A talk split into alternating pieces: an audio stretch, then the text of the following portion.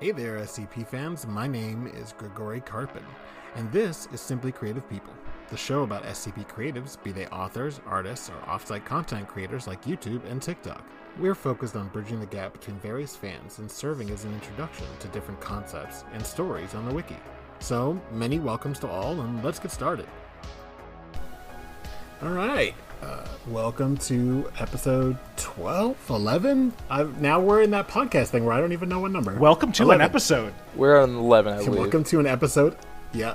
Uh, Simply Creative People, as the introducer said.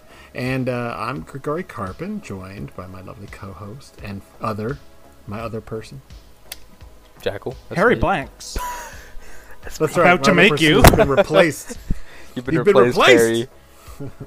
You, you, you come on our podcast and you wreck my joke, so I'm gonna have to do it again. And now we're being No, no, funny fine. about it, so we're gonna have to keep it in the recording. So now everybody We're shut up, and I'm gonna do my joke. Okay? I always do a joke. That's how we start this. You're making me uncomfortable in my own house. Harry Blank's about to make you his bitch. Suck Oh. it down. Okay, John. That was my Morrow. joke. and that was very era appropriate for the 90s, that we'll be talking about later. It was gonna be great. You ruined it. I, uh, I'm pretty happy with the whole thing so far. Yeah, me too. It was good.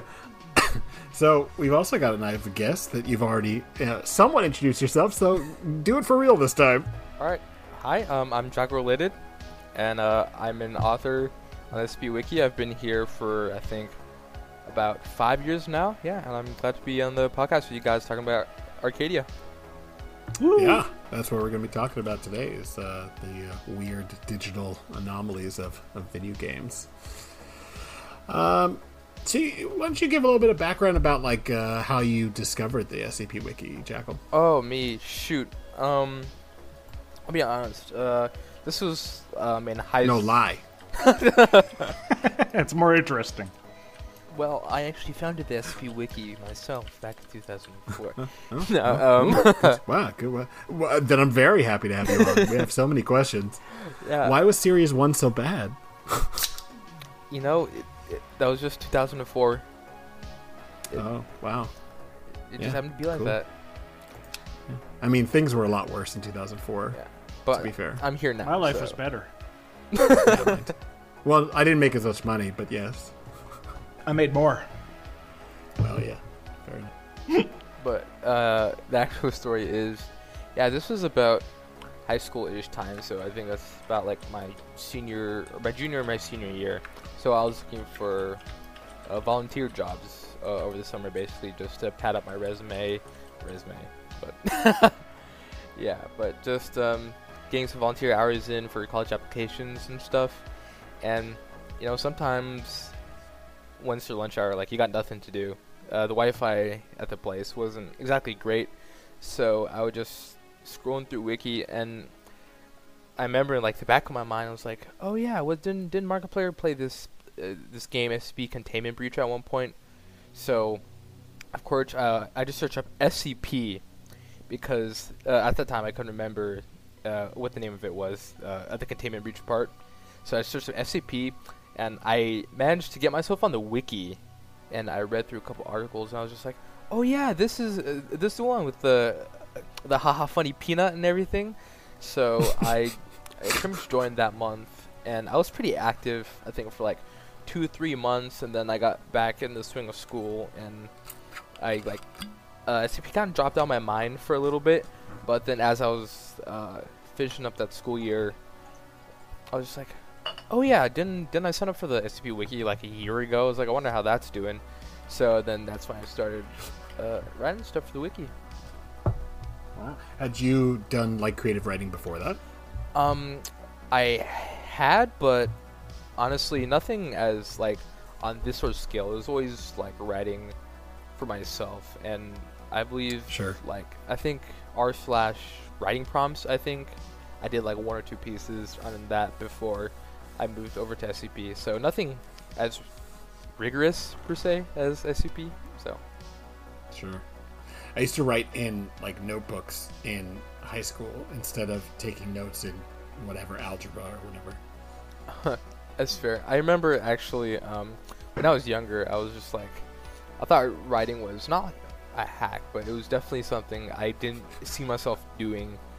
Of course, my mom and my dad were just like, "You should try writing. I'm sure you love it." But back then, I was just like, "Being a writer sounds awful. I'd never do that in a million years." well, I mean, I was wrong. So That's fucking hilarious. I, I think you're easily the first person that, when they were younger, they didn't want to be a writer that we've had on.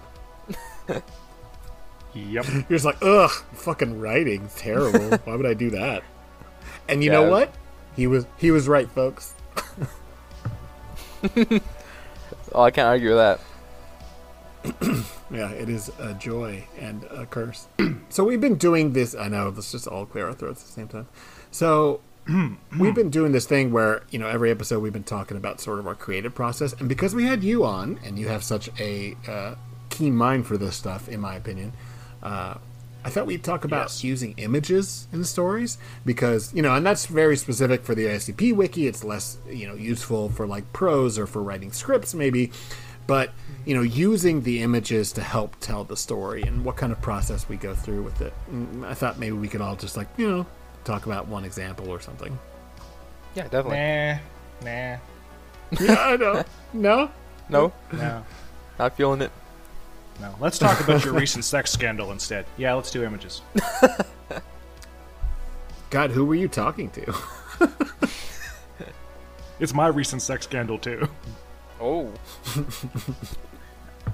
All right, we'll leave that. We'll just right, leave we that share hanging and everything. not explain it. Yes, that's right. Yeah. Everything. Don't- So Why images. would we explain it? No, Yeah. illegal. So images. So I want to. I, I think it's pretty funny. So I've created victim or Vikander need, and one of my early things to kind of make a joke for the fact that I was, at least when I first started doing it, pretty bad at graphic design and at um, photo editing, and I've learned better over the last year or so. But you always, Jackal, you always made a point to, to point out the fact that it was very annoying that they were like bad at graphic design, and I, I always thought it was funny to like lean into it because on their website on the hub they say that they're masters at graphic design. Funnily enough, I actually think it worked. Um, actually, I remember when Victim came out. It's like uh, trade secrets here. I was just like, I don't know. For some reason, I wasn't like as fond of it. Um, like especially like the bad graphic design. Like at first, you know, it was like one of those things where it's just like, ah, you know, it's like, it's like, uh, it's like, not bad per se, but it was just like one of those things where it's like, it's a little like could use some work, but I think definitely now I've I've definitely come around to it. I think I've dropped a lot of perceptions, at least with everything has to be you know perfect and great, and I think Victim actually works really well with the uh, not you know like not Saul Bass level graphic design, and I actually think works well, and you captured like that feeling. So I actually commend you for that, and I will say I was wrong in that oh no, I just thought it was a funny like intro into this conversation, but like it was What I think is genuinely funnier just is that the fact that you have to now be worse at it in order to emulate yeah. the Yeah. way it was before. No, you it's to true. actually be worse Yeah. than you are.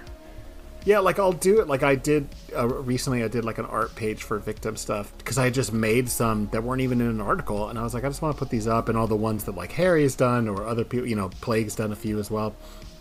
Some really amazing ones, uh, and I was like, well, I need to get these up somewhere, and the ones I'd made.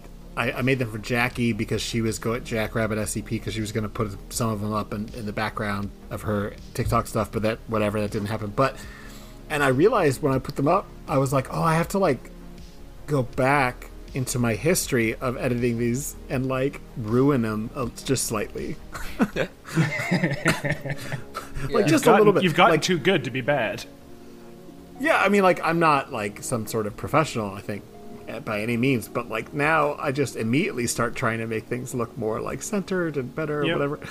I, uh, it was just like, oh well, I guess I should like fuck up, like smudge it, and so like there's always one spot in every piece of art I do for Victim now that is like intentionally fucked up that no one even notices anymore, but I'd It's still all part of the, the whole pastiche. It's in there. It's I remember like on when I put up the hub, uh, I think it was Pasta Rasta, uh, you know, Rat King, uh, in other places, brought up something about how like, oh, this just looks terrible, uh, you know, because I think he thought that I was doing it like serious, and then somebody else came in and goes like, no, no, I think that's the point. Like, it's meant to look like some shitty flyer, and I was like. Yeah, it's meant to look like you could find it at, like a student union or something, like something Yeah. somebody threw together in five seconds. Graphic design design's my passion type deal. Oh, totally. Yeah. And I mean, for wrecking and for yourself, that would totally make sense because that's like your big focus, you know. So, it, but I always thought that was funny that it was like a consistent thing that I had to talk about, and it was really just because I knew I'm never going to make this stuff look like a professional would, and I just had to like lean into it, and it was just one more of the weird aspects of Victim that they're like very proud of the stuff they do, but it always kind of looks a little fucked up. It's like they're trolling in that sense too. They're waiting for somebody to comment on it. Maybe you should. There you go. There's a Taylor SCP idea. Somebody tries to go after Victim for the quality of their graphic design, they've been waiting for someone to do that for decades. we left it hanging out there where everybody could see it, and no one said anything. Um, no, I mean that would imply that victim is canonically like trolling people. I've never said that.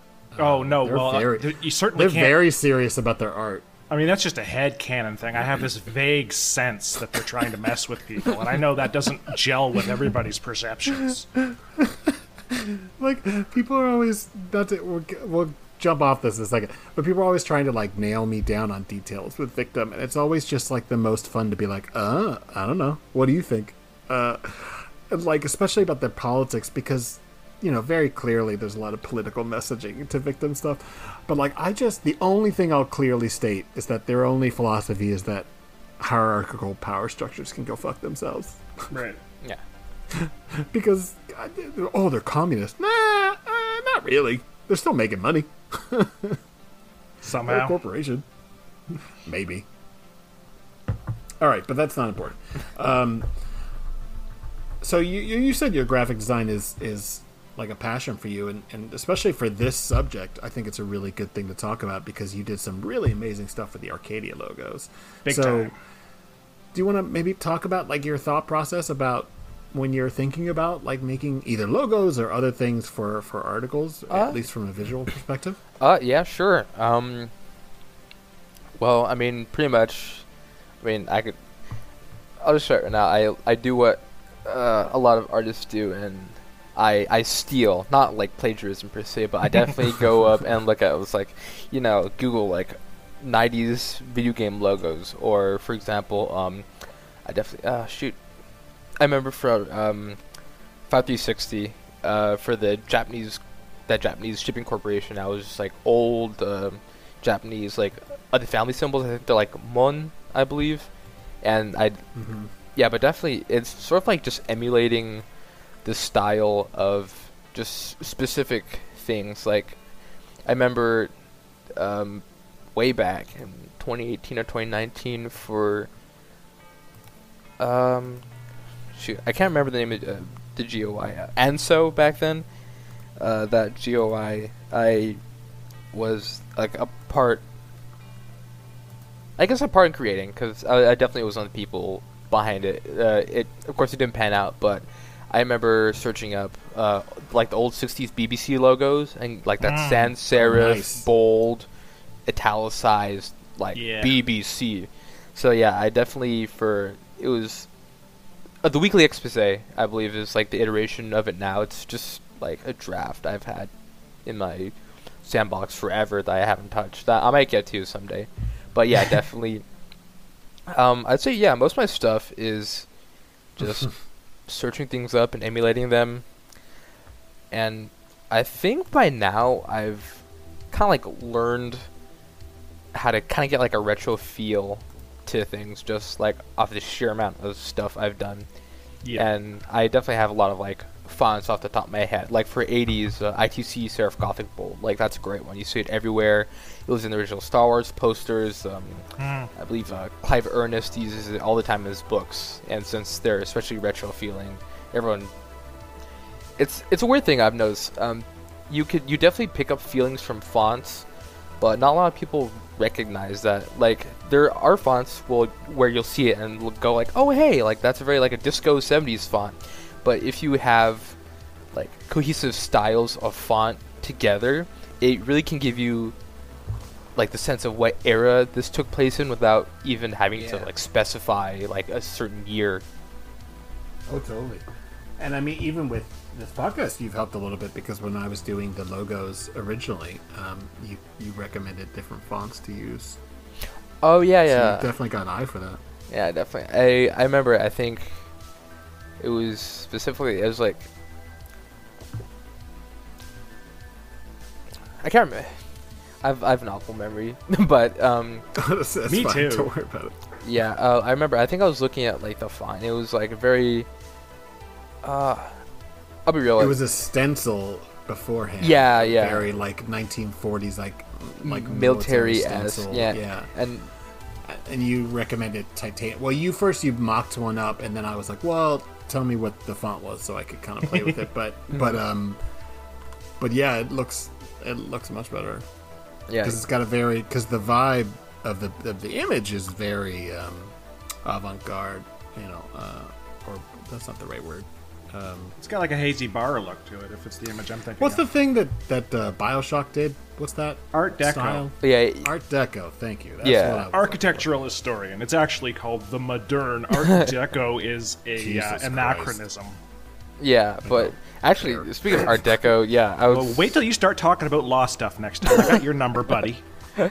Uh, yeah, don't Actually, speaking of about that, I remember looking at it, and yeah, it, it definitely had like.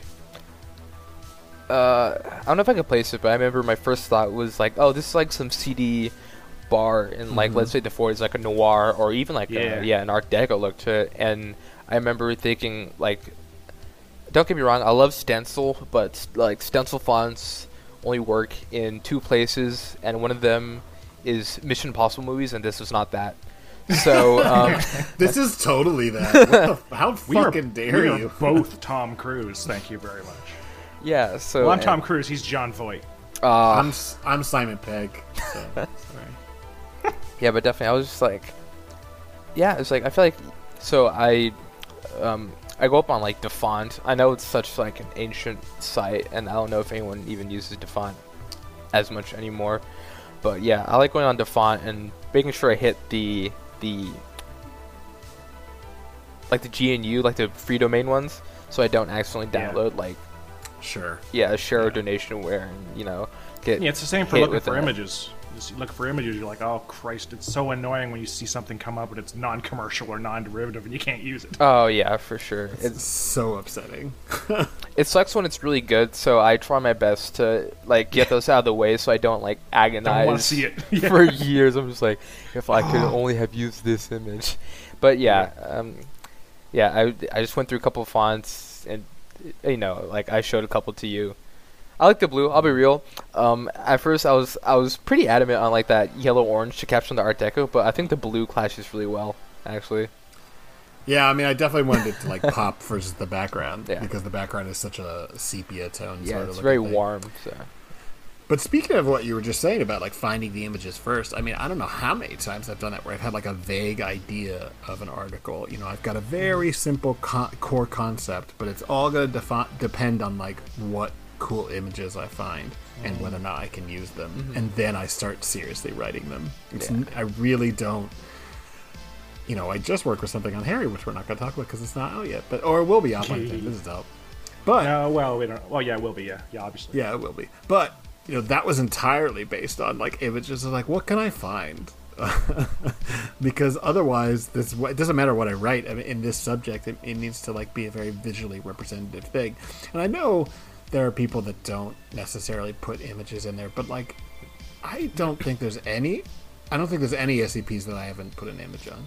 Yeah, because there's always something you could put. Yeah, same. Actually, I believe I have one, but it was just like a quick, short, like haha funny reference article, and Oh, sure. it was just one of those ones where like the one of the rare instances where it's like I don't think an image is going to add that much Yeah. value to it, because Sure. yeah, because since it's inherently like a comedic callback article. You have to find something that like it's it looks funny, it's appealing, and actually makes sense with the article. Which I think, I think finding images for comedy articles is the hardest because sure. it has to be a funny image, and or it has to be relevant, and just it's always easy to find one but not both, which I find is pretty hard. So.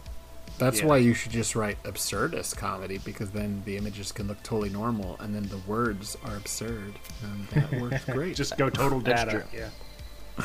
I mean, that's all. That's the only comedy I really understand. I I occasionally key into like some witty dialogue, but it doesn't happen that often. Only Most of the time, it's just it's usually nonsense. Only nonsense makes sense to Grigori. Yeah. Fair. Well, Harry, you uh you taught me how to do photo editing. You got any thoughts on this? Yeah, I've been doing um, not consistently the entire time because I'd have to be better at it by now if I had. But I've been doing photo editing in Photoshop for longer than most of the people who write for the SCP Wiki have been alive. Because I started doing it in high school, and I'm older than most of these people. Uh, Oh, but you too? School one? yeah, yeah. Yeah. I, I was doing it in a communications technology course in like grade nine and ten and eleven and twelve, and I just kept uh, kept working on it, and uh, I, I I find it a lot of fun, and that's really great because I've got a lot of images, and I've had people say like, "Oh, that image is that really adds to the article," and it's funny because of course my first article almost crashed and burned because the uh, the image that was at the top of it sucked. it sucked so bad it almost killed the article. But as I've been practicing more and more, uh, you get better and better. And Photoshop is Oh, one of those in- incremental skills. You learn how to merge things correctly. Yeah. You learn how to do layer effects. You learn how to do um, um, displacement maps and all this stuff. To the point where we got to my uh, 001 proposal with IP, the frontispiece, and there are something like 30 different images of signs that are not straight on shots of signs that don't actually exist because they are fake perspective, faked text signs um, for SCP front companies. And one or two of them, I look at them and I go, I could probably do better than I did there. But for the most part, they look reasonably real. And the only way to get that way is to just keep whacking away at it over and over and over Yeah. again. Um, Time to I- go. Oh, sorry. No, go ahead. Oh, uh, yeah, I was gonna say uh, it's time to go into the edit, uh, transform, perspective warp, and Yeah. then put on overlay. Yep, that's that's uh, that was about half the images in the frontispiece were were done that way. I just laboriously removed the text from whatever the sign originally was, and then just Yeah. did a perspective and an overlay, and boom, there's What's, real. what's hilarious is how that's actually the harder part. Is like making sure that the background you're going to put the new thing on uh, oh, is blank. oh, by far. Yeah, Yeah. like it's so funny because like before I learned that from Harry, uh, it was always like, "How do you do this?" And then like slowly but surely realizing, "Oh, I can just mimic this same texture here." And uh, Uh, grab it from here and paste it and grab Yeah, it from here. clone The worst- tool, patch tool. Those are your tool. best. Those are so Yeah. good Yeah. when it comes to moving backgrounds. All of those things. absolutely. yeah, the the ridiculous shit that I have gotten done, like in the in a recent Parawatch article, I wanted to put uh, an image of this like bunker, but it had all this pavement in front of it and this tiny section of grass, and uh, this was supposed to be a bunker like in the mountains, like abandoned. And I was like, "There's not. They're not gonna have a paved road in front of it. Like, it just needs to be like wild grass. Okay, I'm gonna turn this tiny segment of grass into an entire thing in front of it, so it just looks wild. yeah. I- it's hilarious how well you can make that work when you figure out how to do it. It's ridiculous. Yeah, I mean, I, I, I did an article. Uh, I can't remember the number. Six, five eight something or other. Eight- Five eight eight three. Meanwhile, in Australia, that's not what it's called. That's, mm. that's the name of a tale that I'd already used ahead of So time, even though it was perfect name for the article. I can't remember what I actually called it. but, but anyway, the idea was that it, it had SCP 682's page image flipped upside down with the Meanwhile in Australia meme. But the thing is, 682's page image is not big enough to do that to make a nice big beautiful banner, so I had to redo it, and I did, did the same thing. Use the clone tool to move the grass around because 682's image. I can't remember exactly who edited the image originally for the new image with the, the whale carcass, but they removed two human beings from that picture who were standing next to it. And uh, doing it again myself, I gained a great deal of respect for the individual who did it originally. I'm like, man, that's a real pain in the ass removing two people from a beach and then putting the beach back. The most excited I am is when I show you or someone else two pictures like the original and what I did to it. And, Yeah. and people are like, "Whoa!" That, uh, it's like, "Oh, okay, cool, cool, Yeah, cool." well, you're you're into the Carpathians ones you were just talking about were great for that because you showed me and I'm like, I'm not sure until he says something. Is this the original picture? And he's going to show me how he changed. no, that's okay. That's a fake one. Good job. um, my favorite one that I did of that was from the frontispiece, where it's a picture of. Um, I think it's a public library where the name of the public library is spelled out in black and white tiles, and I took the name of the library out and Oh, that one's so good. I spelled, uh, I called it like Salmon Corbett Publish- Publishing Company, and and, I, and it was perspective morphed tiles, black and white tile, and it was a gigantic, enormous pain in the ass to do. But it still looks pretty. Um, and you're you were saying about fonts, how they can give you a sense of eras as well. There's there's so many subtle ways to do that. Um, with photographs, if you subtly blur a photograph and up the red and orange tints in a photograph, it starts to look kind of like a Kodachrome image from the 60s and 70s and stuff like that, which will go a long way to making the eras of your stories seem believable. You just post a photograph that was taken in 2010 just the way it is. It's not believable. And you also have to do video effects if you're going to do video images, which Jackal is really good at doing. Yeah. Aren't I'm you, alright. Jackal? Yeah, that's what I expected to hear in response. Didn't did, did Jackal uh, help you screw up some, uh, some videoify some images for a victim thing? I seem to rem- vaguely remember that. Is that did that not happen? Am I imagining that? I don't think I don't. so. Yeah, not that I think. Yeah, at least not that I remember. Well, it's okay because we all have terrible memories, so it could be a true thing. Yeah. There. I mean, I don't think so. But yeah, I mean, I would be glad to see you do some victim stuff. I think your images for victim stuff would be fucking great. Yep. That's actually on my list. That was on my list that I need to get through. Jackal's I love it. mythical list of things to do. Yeah. Hey, there's so much shit to do. It's ridiculous. Like I've barely been keeping up on just doing the podcast, let alone writing. Uh, yeah, yeah. I'm way behind. Until tomorrow. Actually, speaking of Clone Tool, I think I was. Um, I think some of the the two hardest ones, I think, was uh, the Josie remake image Nah, and yeah. the 50-50 Oh, yeah. tower image, which not a lot of people, at least not a lot of people have found the original, but um, it's actually in. Uh, it's actually in Japan, and there's three radio towers. So I had to. I mean, uh, this guy was pretty easy to get rid of for the other two towers, but it was it was the ground because there's like a village and like a dam, and there was a bunch of other stuff in the image. Um, if you find it, uh, you see what I mean. But it was hard because you had to go like through the brush and you have to cover everything up, and there are these really thin power lines which you actually can see in the final image. Just because I was just like I don't know how well I could cover these up without it looking weird. So you can see like thin white strands in the foreground, but I mean most people just look at the towers, so it's not exactly all that noticeable. But Well, yeah, that's a great image. It's a fucking terrific image. It, and perfect, big, beautiful now I banner can- image. Yet again, point out that it's one of my favorite 5,000 entries. SCP 5050, the Dragon of Mittenwald. Fucking amazing. Yep. I remember I was actually torn because I was gonna I wasn't sure if I was gonna go um a 50-50, uh five five five five five five, it's four fives, and um five three three three, because um I was trying to make the number um a parallel to tower, the uh, very very really good 3K entry, and Jackaled, I think, isn't it? yeah yeah, and then in the end I was just like you know what, like a 50-50 has a ring to it, so I, I just went 50-50. Yeah, I mean, anything that, like, you can say very quickly that people will remember is good, basically. Yeah, he's, he's six away from my first article. Yeah. Yeah, and just towering over me, and I, I don't even mean that as a pun, although I've, I've recently been mocked for enjoying puns by my friends. So, uh, Puns are fuck you, best, friends. Fuck you, friends. nice. Who, who Very needs- classy. That's me, all class. That's what I'm here for. I add a little bit of, you know, joy and friendliness and order. though. That's what I do. All right, come on. What the hell are we doing? Come on, get your ass Yeah. here. Speaking of that, let's uh, let's let's talk about uh, let's talk about Arcadia. Oh yeah, let's do that.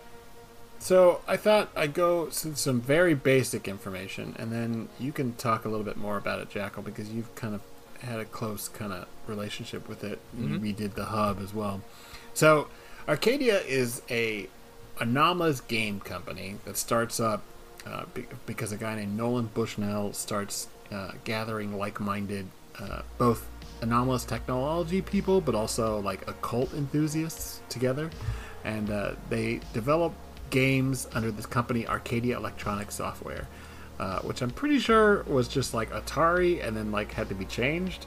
Uh, I, I think, but I could be wrong. Um, look, Nolan Bushnell is real. no, no, I know he's real. Yeah. So yeah. anyway, uh, and then uh, you know it's kind of like the thing I find so interesting about it is because it's not just like cursed video games, although there is a lot of that. Uh, it's got this real like inherent um, magical and like ritual understanding, especially like demonic, uh, like sort of infernal stuff with the digital. Um, it's founded by these two college academics, uh, Bushnell and I forgot the other one, uh, in the mid '60s. Uh, and Dabney. They Dabney, right? Uh, and then they start. They get what I thought was really interesting in the history on the hub is that they like start getting funded by the SCP Foundation at first uh, to like provide technology, uh, and then like real quick, the uh, SCP Foundation is like, "You guys are fucking nuts, right?" uh, but like somehow that doesn't end up with them like getting anesthetized. They just keep going, uh, and they become like this like drug fueled like weird mess in the 60s and in the 70s uh, you know especially during the rise of the personal computer like uh, sort of first huge thing before the video game crash in 83 um, and they make all sorts of games especially for like the atari um, and they end up surviving the video game crash in the 80s um, and they at least according to the hub starts to try and drop its connection to hell which i thought was really funny like just it's just explicit for like two decades that they're like well no we, we're definitely doing arcade games that like steal souls for quarters and shit. Um, but then they start to like financially crash uh, and somehow they come back in 91 and they start making successful games again, but they're never quite as big as they were. Uh, and then they kind of disappear into the shadows in 2006. Um, and what I thought was interesting was that there's a kind of three eras according to the hub. Uh, there's, and this is directly from it, a cabal of drug-addled witches and warlocks making bank by imbuing video game products with black magic fueled by the souls of children. you know, as you do As one does. Uh, somewhere in between because they have some silent years between 86 and 90 and we don't quite know what they were doing then. Uh, and then a myst- because afterwards when they come back they're like a mysterious much more traditional corporation and they produce high quality works and video game products with some sort of anomalous twist good or bad. Um, and as i said before nolan bushnell is the original founder and sort of a weird occult druggy guru. Uh, i realize he's a real person but the way he's portrayed uh, Yeah, what the in- in hell, Nolan? articles what so what the hell, Nolan? Seriously, what, are you, what were you up to? It's like where in hell at this How do you sleep? Oh, I missed a trick. I feel real bad now. Damn it. i'm pretty sure he's I left that one out there to make you feel more comfortable as the guest. I'll let you take that one. What's fun about him, though, in the articles, and, and probably is a smart thing given it's a real person, um, is that he doesn't really show up in a lot of Yeah. articles. It's always kind of in the background, which, you know, I realized was probably done because they wanted to avoid, uh, you know, uh, the original founders wanted to avoid using this real person too much. But what it ends up setting up is this, like, very phantom, like, you know, uh, shadowy figure who's kind of always in the background, uh, which is fun. Um, and then something that I was reading about it, but Jackal, you could talk about it. Uh, It's like the Arcadia effect. Like it always, all, every time you use Arcadia, it comes up purple and all the articles. What's that about? It it just kind of does that actually. Like there's not really like a reason. It's just like it it it looks cool. So, so whenever it's written in documentation, for example, it's always in purple text. yeah, like even if it's in the files, but like it's not in like in the, the, Fae thing. files, even yeah. It's not like it. It doesn't mean anything. It's just like a fun thing. Um, at least originally, uh, well, I never got around to like specifying what it did, but um, there's there's always just like the implication that Arcadia did something at some point, uh, whether it be you know a deal with some demon or whether they had leftover occult magic and it they just figured, hey, why don't we make everything purple? you know, to pop out. Uh, That's a druggy's idea for sure. Yeah. I, yeah, I, I love the I fucking love the idea that like you are making some sort of deal with some eldritch thing, and the the like the extent of your ambition is like, what if every time somebody wrote our name, it, it showed up in purple? Whoa! I can just imagine writing a tale for this, where they're they're negotiating with demons or whatever the hell, and they're like, "So you want all the success, right? You want all these powers, right? And you want all this power, right? And you want your company to do well, and you want money, yeah. Well, what you've given us in souls is still slightly worth a little bit more than what you've asked for. Like, just not a not a lot, but a little bit more. Is there anything else you want to throw into the package?" And they were just like, "Could you make it so?" Whenever my name comes up somewhere, just like end purple? it with like just end it with the with somebody being like well you know i've always really liked purple and then the, next, the next line is just the you know in bold text arcadia in purple right? Fun fact about that, actually, it's not even every time. Um, uh, I well, it was that at one point, I believe, but I was, I looked at it and it's like, it's like this is this is cool, but it's just too much purple.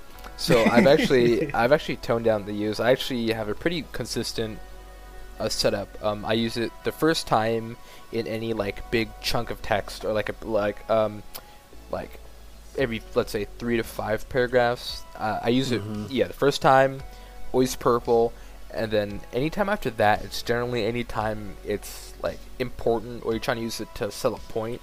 Like I believe on the hub, I use it every now and then. It's like Arcadia wasn't the same as before, and I believe that Arcadia is purple. So generally, it's um, I use it if I'm trying to sell a point, at least on the hub, and for like special singer lines, like right at the end of every piece. Like I know on the hub uh, for the 2006, it's why not Arcadia, and that Arcadia is purple, of Oh, course, yeah. because I felt yeah yeah like even though by my rules technically it wouldn't fit, I was just like I have to do it for stylistic effect. Like it just makes sense. I, I like the fact that it, it, it's it's this visual thing that's fun for visual things, but it seems to have really the foundation seem to have made an effort to to align themselves with it because um, the MTF that shows up in a lot of Arcadia stuff, A to six, presented in color, their name is in red, green, and blue, seemingly anomalously as well every time it shows up. So it's like they were going, I don't really know why they're doing it. But we got to keep up with the Joneses. So can we have our MTF have a magically colorful name too? I love how stuff like that starts on the wiki because it's mostly a you know a text art form, and so anything that we can do to Yeah. make things like pop a little bit, and then like it starts getting read into like the actual, you know, like lore of the universe. I think that's pretty fucking cool. Yes. Yes, it's like they didn't really have the ability to do all this crazy CSS theming code stuff back then. But what you could do was you could put a, uh, some wiki.span text in there with red, green, and blue colors. You can do that. It was only two years ago. yeah. Yeah. Well, think th- I, I've been looking at a lot of the this the stuff from series three and four and five and six, and the the uh, the theme creep that you see over the last few Oh, years is absolutely phenomenal. You can Oh, even see it looking at the. K-cons. Until 4K, there's very, very, very little, and then I've- suddenly, I remember Yeah, I mean, it just it took like some, some fucking talented people that you know that started introducing more and more into the lexicon. I guess. Yeah, I remember because I joined 2017 18. That was like right, uh, it was like right after 3Con about because I remember a l- um, all my early jazz have 3XXX as a placeholder. So I remember Mhm. like that was what series four. Yeah, definitely everyone was using Sigma 9 or um, yep. a Sigma 9 based themes. And I remember for one point I was just like, I really want to make my own theme. So I made like, I have like three or four different Sigma 9 themes that are honestly never going to see the light of day because they're not all that useful. But um, I remember one of them was like an alternate FBI theme that was actually on the site for a while. It was, um, I think I've seen that one. yeah, it used to be on Yeah. one FBI or one FBI was it, uh, the format, uh, the UIU formats for a while, and then uh, because I got rid of the the what is it called? Uh, the translation module um, for the interwiki. So what happened there is it didn't uh, it didn't fit with the colors, so I was just like, I'll just get rid of it. And then later, staff they were they were really cracking down on P. no kidding. Yeah. yeah, You just Like, imagine it. it coming down Fuck on it. you like the wrath of international god. yeah, yeah. They were they're cracked down. It's like, hey, this is against CSS policy. We're going through all the articles or uh, all the themes, and it's like your theme doesn't have this. And back then, there wasn't like an, there wasn't like an easy or I'm just gonna put like a known way to style it because this was like the Yeah. CSS dark ages where everyone was copying the same like base code. So everyone had like bloat code. Enough Oh, sure. code to make like three uh, extra themes.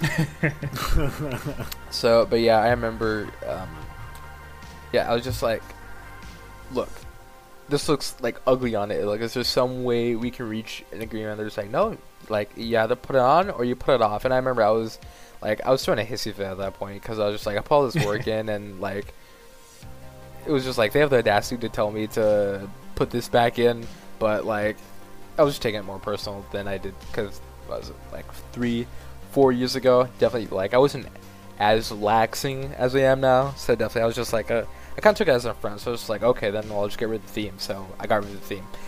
But yeah, well, I think we all know that like the older we get, the more it's like, oh, fuck it, who cares? Like, yeah, like I'm not gonna get in a fucking fight about this. Fuck it.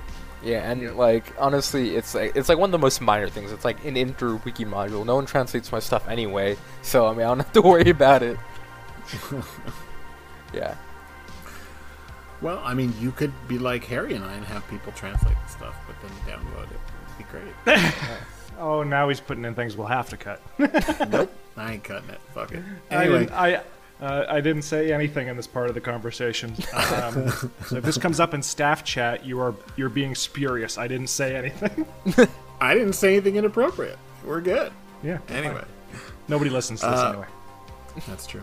I do. It's not Hey, true.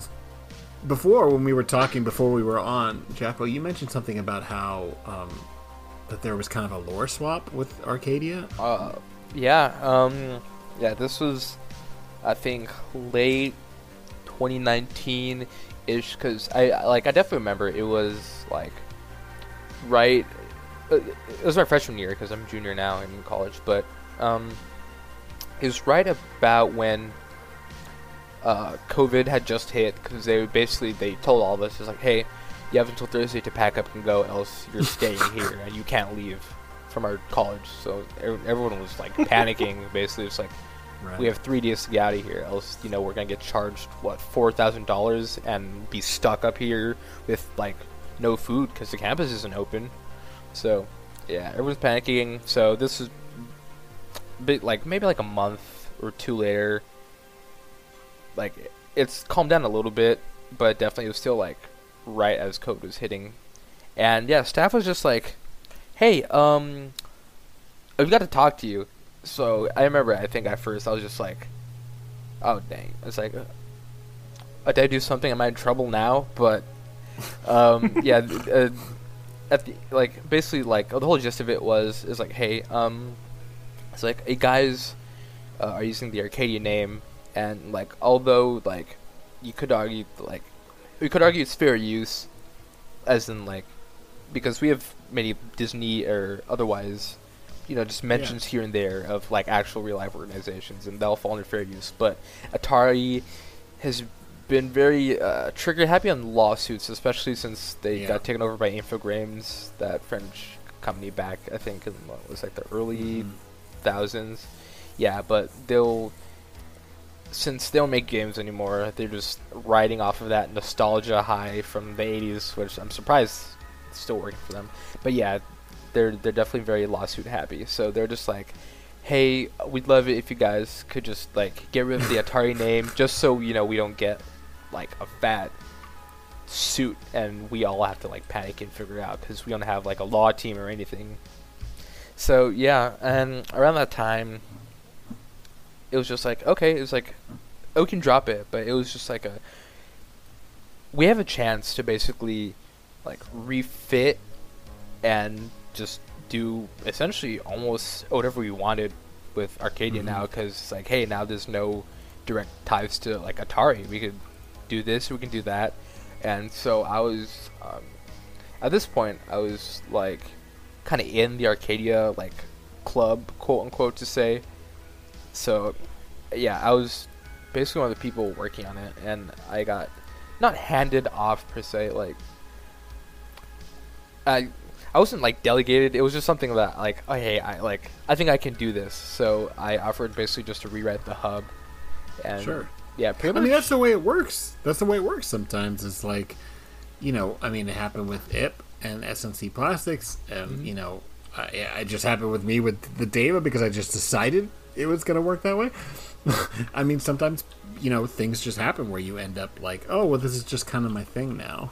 yeah yeah definitely um actually honestly um for the hub the only stuff that's there from the original is like startup and like the first the first part of emergence and actually no sorry startup emergence and like the first part of household is like the original arcadia lore per se and then it, pretty much everything after is my like not brainchild i mean it, it technically is because i wrote it Pretty but much. Yeah Yep. uh, well, it's really good. Um, you know, and uh, you know, I mean, I think that's when it really gets interesting. I mean, it's cool to see where it starts up and and the the origins of it, but I think it's when it's in that period of household and, and then Renaissance that like I think is probably the most interesting. At least the stuff that I relate to because I understand the references. Talking about somebody making computer games in the '60s, I go, "What? There were computers?" Yeah, it was definitely. Um, what happened actually is, it, at first Arcadia was gonna be like, it, oh, it was still like a Bushnell controlled. It's basically just like an Atari substitute. But uh, I'll be honest, um, I was born in post two thousand, so I know probably next to Jack. About uh, this like the Spectrum and all the Commodore sixty four like that's like what 40 30 years prior to me even like being here. So i knew nothing about it. And of course like 20. yeah. Yeah but i definitely wanted to write arcadia. And uh it's just basically i just try to make it more open for general media for arcadia because like atari's not the only company that was making games back then there's definitely tons of other like tiny games that you know never really got all that um, it never got recognized per se so yeah and uh, i was tired of bushnell essentially it's like there's only so much you can do with a real person that exists before it starts becoming like Yeah. uh, like like a Wikipedia page, and like it starts becoming boring. So that's when I got rid of Bushnell, um, put in uh, Dan Dunn, Dan Wolf Dunn, basically as like this new sort of open-ended character. It's like you know, just uh, take him and run. And then And he kind of is fun because he's got the whole like '80s businessman vibe. definitely, yeah. Greed is good. Then uh, the 1985 Special Purple Arcadia rebranding. I, w- uh, I wanted to tie in that Arcadia Purple because I felt. I'll be honest. Uh, I'll feel so remiss if I didn't somehow make a cool Arcadia logo. Actually, how that came about, I'll be honest. I was going through uh, Photoshop and I was just scrolling through like all the CC fonts I have downloaded, and I actually stumbled on that one. I was just like, "Oh, this looks great." It's like It does. I gotta, I got. This has to be one of the logos. So I swapped It- it, from it- red to purple, and oh, sorry, yeah, no, it looks like the fucking platonic ideal for like an '80s arcade font. It sure. looks like what I want to see over the door before I walk into a place that's that's gonna let me play Pac-Man. definitely. Yeah, I was trying to give it a look, and then, um, I'm a fan of like I like supernatural horror. It's fun. I think my ideal genre, if I were ever to like drop the wiki. I mean, I hope I'm like not like 70 and still writing on the wiki, but yeah, but like eventually, if I were to get into a genre, um, I've kind of like angled myself into kind of like cyberpunk horror. Uh, sorry, cyberpunk supernatural horror Sure. because I always really like that. Like, there's a juxtaposition there between like this is this advanced dystopian technology, but we've still got you know like demons and all this uh, religious iconography and everything. So um, for Arcadia, I was just like, we we've had what th- two decades of demons and demons are fun, but again, there's only so much you can write about cursed, haunted video games before it becomes boring. So that's why, uh, at least for Renaissance and Shadows, like trying to get broader horizons. Like um, I put uh, Dan Dunn breaking off ties from hell, so you know you can get other sorts of anomalous media because I always felt like that was uh, a pitfall of Arcadia is because so so early in its conception it was pretty much strictly about cocaine, drug addled, uh, occult, and Right. it's it's still something that it hasn't entirely broken off from. And Right. yeah, my whole vision for like post 80s Arcadia was just like, hey, there's other things you can write about using Arcadia. It's like it doesn't have to be cursed video games. It doesn't have to be demons. Um, Right. uh, Corpse Club, which is a draft I have been working on, well, quote unquote working on, but it's a draft I've had in the works for like three years at this point, and it was about a movie they tried making in 1985, Nice. and um, I believe I can't remember. I think Lord Stonefish or I can't. Uh, I don't remember who, but someone just dropped an art exchange tale, and it talks about like anomalous cinema, and Corpse Club is like one of the big paragraphs, and I bet like two years from now, if Corpse Club isn't on the wiki, people can be like, "What's Corpse Club? But what's this person referencing?" It's like, what the heck? But yeah, it was. I've always been working on just articles to get Arcadia out of that video game lurch per se, Sure. and I mean, e- even if it was just reliant on video games, um, as long as you like pulling it away from the infernal stuff, pulling it away from like the hell stuff is smart because like you can't. As much as that stuff is fun, it really fits that early time period. You know, you don't really mm-hmm. see a lot of horror movies now that are just like straight up the devil or devil worshippers or whatever. And when you do, it's like a retro thing mm-hmm. Yeah. because as much as I think that that could be fun still, and I mean I just played with it in my DEFCON thing, but it, you know it too was a retro thing it, because it really does feel like 70s 80s stuff. Yeah. And if you wanted to kind of get past that, you know, there's a lot of other types of horror. I mean, let's face it. A lot of us aren't really scared by the idea of demons because we're not all that religious. yeah, Yep. In fact, when you talk about demons, my interest just immediately goes, "Oh, cool." I'm not scared of it. I'm just like, I've had- "Oh, interesting." I've had considerably more problems in my life from Christians than I have from demons. I haven't met a single demon. yeah, I've never had a problem from a demon. Never. As far Not as I- once. as- As far as as, far I- as I'm aware, yeah. yeah. Yeah, I mean that's that's fair, but Well, let's talk about some of these articles. Um, so, first one I got on the list is by Jack Dragon X, and I remember, I think I created this, or maybe I read it just really early on, but it's five nine six three Dark Nights at Showbiz Pizza Place. gosh, I wonder Uh, what that's a reference to. Yeah, he says pretty clearly it's a reference to uh, Five Nights at Freddy's. But to be fair, I feel Oh, like that's under. I think that's remarkably underselling this article. Yeah, for one thing, it actually has fuck all to do with the article, which makes it a clickbait title. Thanks, Jack. actually, um, I believe that that was actually there's the toned kids. down. It was a toned down name. If I think I was, uh, I definitely remember helping this article because I made one of the images, or I think I made one or two of the images in this article. Yeah. so and yeah, and I was one of the creators on it. So I actually I believe at one point it, like we it straight was about to be called Five Nights at Freddy's or or something incredibly close before I think I don't remember who, but I, I believe Jack Dragon had he had the sensibility to change it to you know avoid the fallout that I guess Tanhony's gotten with Among Us and the other media or the or the I think is either Bread or Trash. This is a Siren Head article. Yeah, so Yeah, licensing mean- team would prefer that you did not upload an article called Five Nights at Freddy's. Just gonna say that right out loud. Please do not You know, do I- that.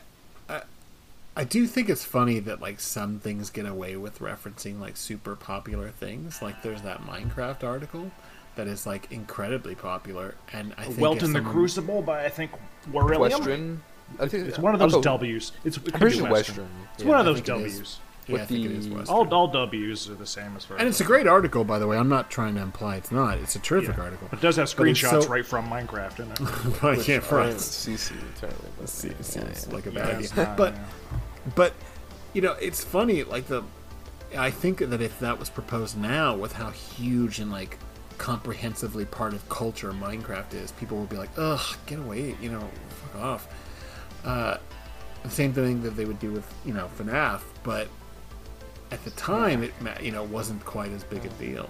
I dread the day where Dream stands are gonna find that article and ask, "Where's Dream?" I, Who yeah. the fuck is Dream? Oh, is it that guy? Uh, is the, he's that? Uh, He's that guy who cheats at Minecraft and Yeah, also is a that's right. speedrunner. Uber popular, uh, basically a cheater. Yeah, at Minecraft. Wait, wait, wait! He's still popular, even though he got caught cheating. Yep, because people are just like, oh, you know, like You live in really lucky." America. Yeah, you in Yeah, America. like, you you know, understand how this this is- works, right? You can This do is like anything. a post. this is like a post-Trump world right here. Yeah, you can do literally anything wrong, and it's fine because most I- people will just be like, "Whatever, I like you still." Yeah, and plus, like uh, most of Dream's fan base is like what under seventeen. So if they idolize Yeah. somebody, like Sure. it could tell them that they murdered like three people, and they'd still be like, "But They'd be like, "Yo, he's but just when's the new Dream article?" yeah, Anyway, that's not good. On It's still anyway, statistically possible that he didn't kill those people. what the hell are we doing? I don't know. Anyway, so I, I've been drinking, which is why we're all over the place. Oh, so, good, good. SCP five nine six three. We've already talked a little bit about. So it refers to a series of anomalous events that manifested within a currently abandoned Showbiz pizza place, and I think it's really funny because there's a footnote that says, and it was the the location was eventually taken over by Chuck E. Cheese. Like, Ah, okay, yes. we I think we get it. Uh, but there's six Arcadia cat arcade cabinets. Uh, say that six times. arcade, the arcade cabinets. Yeah, it's actually fine. technically a stealth reference, fun fact, with the Chuck E. Cheese. If people have picked up on that. Go on. What, stealth reference to what? Oh, okay. So, um, Nolan Bushnell, the creator of Arcadia, is also the man behind Chuck E. Cheese's. Fun fact. I didn't know that. What? Yes. So, Ar- uh, sorry, not Arcadia. Sorry, Atari. Atari. Yeah. So, Yeah, yeah, yeah. he created Atari. He also created um, uh, Chuck E. Cheese's. So basically, Really? the at That's least fucking the- hilarious. uh, the stealth implication there is it's just Nolan Bushnell, you know, taking his property back. I don't That's know if it's uh, that is fucking hilarious, uh, especially because the manager is like, you know, interviewed and like asked, "Well, do you know Nolan?" He's, yeah, yeah, I worked with him once. Oh, you talked to him much? No, no, no. Yeah, it makes sense. That's interesting. That's that's really cool, actually. Anyway, so there's these six arcade cabinets designated uh, dash one collectively, but they have like numer or alpha uh, through whatever you know, A through F. Uh, and the manager purchased the arcade cabinets directly from Arcadia. He used to work there, which is how he know knew, knew Nolan Bushnell. Uh, there's a newspaper report in the very beginning, which is pretty great, uh, which is kind of creepy, reporting about these children going missing while at the at the Showbiz Pizza place, and the cops suspect the manager of being guilty of it, but they don't have any proof. And it becomes clear that it's the like anomalous arcade cabinets, and they've like absorbed the souls or personalities of the kids. And there's like this like summary of it. This was maybe a, like an early attempt to like get around the fact that they couldn't figure out how to do real AI, so they were just gonna put kids' souls into it, just so you can make a better video game. yep. Yep. It's like I mean, like I know it's supposed to be like haunting, but I just think it's funny. So It's like, Uh, why train AI when you can Yeah. just have kids' brains do it for you? Right? Are you going to spend all that time and money developing, you know, complex uh, artificial intelligence when you could just like suck the soul out of a kid? Mm. What's the problem? Fuel for the fire. But there is actually a really good, like, effective, like, attempt at an interview with one of these like entities, which is you know a kid, uh, like kind of express. You know, I, I read it as like semi comedic because it's kind of a ridiculous in context, but it actually was pretty effective. I, I thought. Yeah. So, which of the images did you make for it? Um, the the actually the the one that's not the asteroids cabinet. So basically the other image, Oh, uh, that's the cool. active on-screen one with I think it's um, missile command. Yeah, it's the kid with the kid's face. Yep, which I actually had to remake because uh, I had a CC image of um, a missile command, but um, since it's an image, and I think it was it was kind of blurry, and so basically what I did is I basically uh, all the pixel art for the missile command is it's me having to go pixel by pixel and remaking all the cities and the mountains and the missiles, and it was it was arduous. It wasn't that fun. I- God. no, okay, that well- doesn't sound fun at all. For an image that's 200 pixels wide on the screen, too. Jesus. yeah. and uh, the score, I. Uh, shoot, I actually had this guide I had bookmarked, but I can't find the page now, which makes me sad. It was just talking about how, um, I believe NES and just aspect ratios because um, CRTs, um, you guys are aware how it's not like a pixel perfect thing. Like on HDTV, it's like oh pixel is pixel, but CRT it Yep. kind of blows it up to like this amorphous Yep. slightly bigger than pixel, but not a pixel. Yeah. So um, I used to have this thing. Which was like one pixel for this game is actually this specific size and this many Ah. pixels at this resolution. It was like incredibly useful because like for NES I could do pixel art and then make sure it's at the right size because uh, as you're aware, like playing 4-3 on a 16 by 9 stretches it out. So Oh, God. yeah.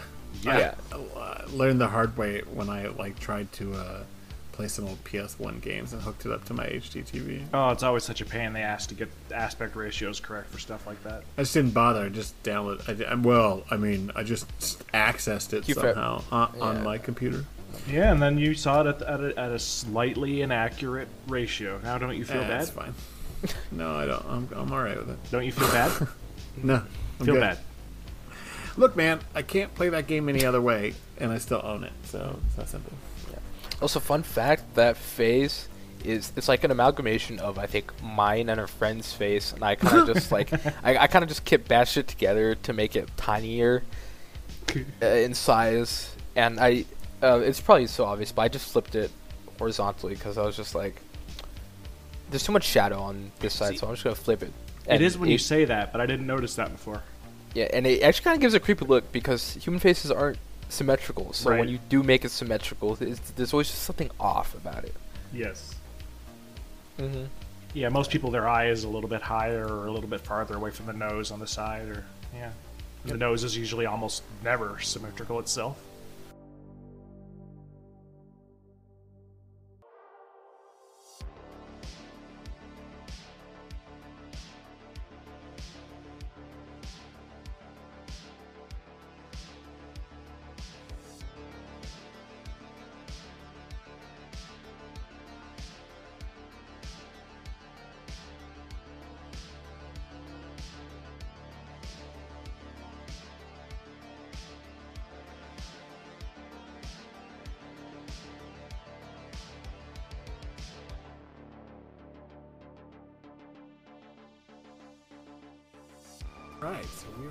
Little break. Uh, we're going to talk a little bit about SCP 5020 Infestation TM. You like Uh, TMs. You're big on TMs TMs. so. I am. Uh, yeah, they are. SCP 5020 is the collective designation for all Atari 2600 model CX 2600 heavy sixer consoles distributed by Atari Inc. but the anomalous effects only manifest when certain conditions are met. This is like so retro, it's ridiculous. The device is only 10 years of age. Uh, it's over 10 years of age from its initial manufacturing. The device still possesses 45% of its original components, including the cartridge slot. The device possesses some exposure damage, likely resulting from inadequate storage and neglect. So, if it's in pristine condition, it's Yep. fine. There's no anomaly. This, this is this is one of those things you do when you're writing about a physical object that some people have, where you try to make sure that everybody realizes, oh shit, this probably applies to mine. 'Cause most people who still have an old video game console have probably replaced parts of it, but not the whole thing, and it, they've probably left Yep, it there's morals in it. Make sure to treat your old video game consoles with respect and love, else this will happen to you. That's right. That's right. You don't want you don't want them being haunted, and that's what happens if you put stuff in the garage. It gets haunted. that's how you get ghosts. I've actually had my Super Nintendo rebuilt like three times. My Super Nintendo is immaculate. It's in perfect condition except for the controllers, which are covered with bite marks because I got so mad. Bite marks. Yeah, I used to bite the bite the controllers. Yeah. Uh, all right. Yeah, it's, it's actually I, I uh, that's how I can. A friend had mine for a little while, and I had, I had to get it back, and that's how I could tell that she hadn't actually lost it, and it actually was mine because the controllers were still covered in bite marks. You handed something to someone else that you had put in your mouth. Yes, well, you see, I have chosen not to go into the relationship I already had with this this individual, who I did specify was a woman. So I, well, we'll just say that she wouldn't have minded the fact that I had had the controller in my mouth at some point. You're the one who asked, okay? It's so much better than I did. Anyway, uh, after this, back to the anomaly. We talked after about the sex scandal after. Oh no. It's the tamest, the tamest sex scandal ever. I once gave an ex my bitten Super Nintendo controller. My. PS1 open button gets a little sticky. What have we done? Jesus Christ. Uh, so the anomaly happens where the, yeah, that's right. We're just switching Yeah, back. keep in. trying to go back to the anomaly, why don't you? Yeah, you know, it's an extra dimensional colony of insects, which, you know, of course, uh, full of different species like cockroaches, but they also include that there are other arthropods like spiders and et cetera, et cetera. But they exhibit a hive mind, which, of course, you know, hive mind has to be. Good stuff. Uh, but they also have, this is just added flavor. They also have contagious diseases such as malaria and cholera. Nice. Just what So you want fun. when you go to play your video game. Not only is there bugs, but they have horrible diseases. Interactivity. The bugs don't ever leave the console, but the internal dimensions are unknown because it's like a little weird pocket dimension full of like bug colonies or whatever. now uh, it sounds like that Jay about the uh, about the bugs. you sound like you were reading the description, and then suddenly it's kind of a little weird calling out like bugs and shit. is that in the, is that in the description? Man, Brett does, doesn't write the way I, I thought he. did. well, I paraphrased some of it, obviously. Uh, depending on the cartridge plugs in the console, the bugs come out and form different entities, like a humanoid with four arms or no facial features, a rat king, which is a bunch of rats joined together by the tail that regularly fuse together in like an amorphous, like fleshy thing, uh, orbits of bloat flies, and an amalgam of different limbs behaving erratically, etc., etc. Um, but the really fun part, I think, is like you know Three Moons and and Doctor Wondertainment. This ends on like a note from the Anomalous uh, Corporation, uh, which I'm just gonna read, which is. Hello, valued Arcadia, because the, the, the customer complained about this hor- these horrible bugs, right? Uh, hello, valued Arcadia customer. Unfortunately, we are unable to resolve your issues due to various reasons, the most prevalent being the lack of any problem on our part. I love that phrasing. It's so good. These bugs, in quotes, you speak of are in fact an important feature of your Arca- Arcadia Atari 2600 and are necessary to maintain the long lifespan of the console. although, although we are unable to disclose exactly how we do this, as Insectitro- Insectal Electronics TM are a registered trademark of Arcadia, we can inform you that this technology will cause you no harm, as shown by our extensive in-house testing done to ensure customer safety. TM. they trademarked customer safety. That's how fucking serious they are about this. We have also discovered trace drug residue on the letter you sent us, so forgive us if we are less inclined to believe your erroneous claims. We would encourage you to cease spreading misinformation regarding the safety, TM, of our consoles. If you persist, you will be contacted by our legal team and charges will be pressed. Thank you for your continued patronage. Arcadia Electronic Software. There's two things about that actually. Um, um, if I remember correctly, there's like a footnote in the middle of that that was like I believe like the trace uh, drug residue was cocaine on the incoming letter Yeah. and the outgoing letter. Yes. So Yeah. Yeah, they're all doing and um, second thing is, um, funnily enough, about the Arcadia Electronics software, Um, back when I was uh, remaking the hub and basically like recanonizing a bunch of stuff, I actually came up with the, I came with this like idea or decision that, even though like it's Arcadia, right? There isn't actually like a specific name they go by. Like everyone calls them Arcadia, yes, but like they'll have stuff labeled Arcadia Electronic Software or Arcadia Incorporated or like Arcadia Softworks, for example. So there's just a bunch of like Right. different like quote unquote sub names. So basically, um, Oh, any sure. like Arcadia combo name is like technically still canon, which That's cool. It's their way of trying to avoid lawsuits. They never use the same corporate name twice. they reform after making every video game. Um, and I thought I'd Yeah, bring man, that was like it- 200 iterations ago. That one wasn't us. we have no liability for that corporation. excuse Excuses. Uh, Those guys are weird. One of the fun things, it's not even in the article, but it's in the discussion. Somebody really hilariously said, and their only comment was, "It's not a bug; it's a feature," which I thought was really Yep. quite effective. Uh, so, and then we have like the like required. I feel like if you are going to tell a story about anomalous arcade or like Atari games, someone has to tell a story about the Oh, ET definitely. landfill. yep.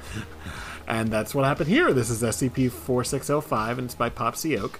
Uh, I could be saying that wrong, but I'm not sure. Called ET the Earth in Totality, which is. Uh, refers to any of the approximately 700,000 video game cartridges buried in a landfill in Alamogordo, New Mexico. Which is literally true.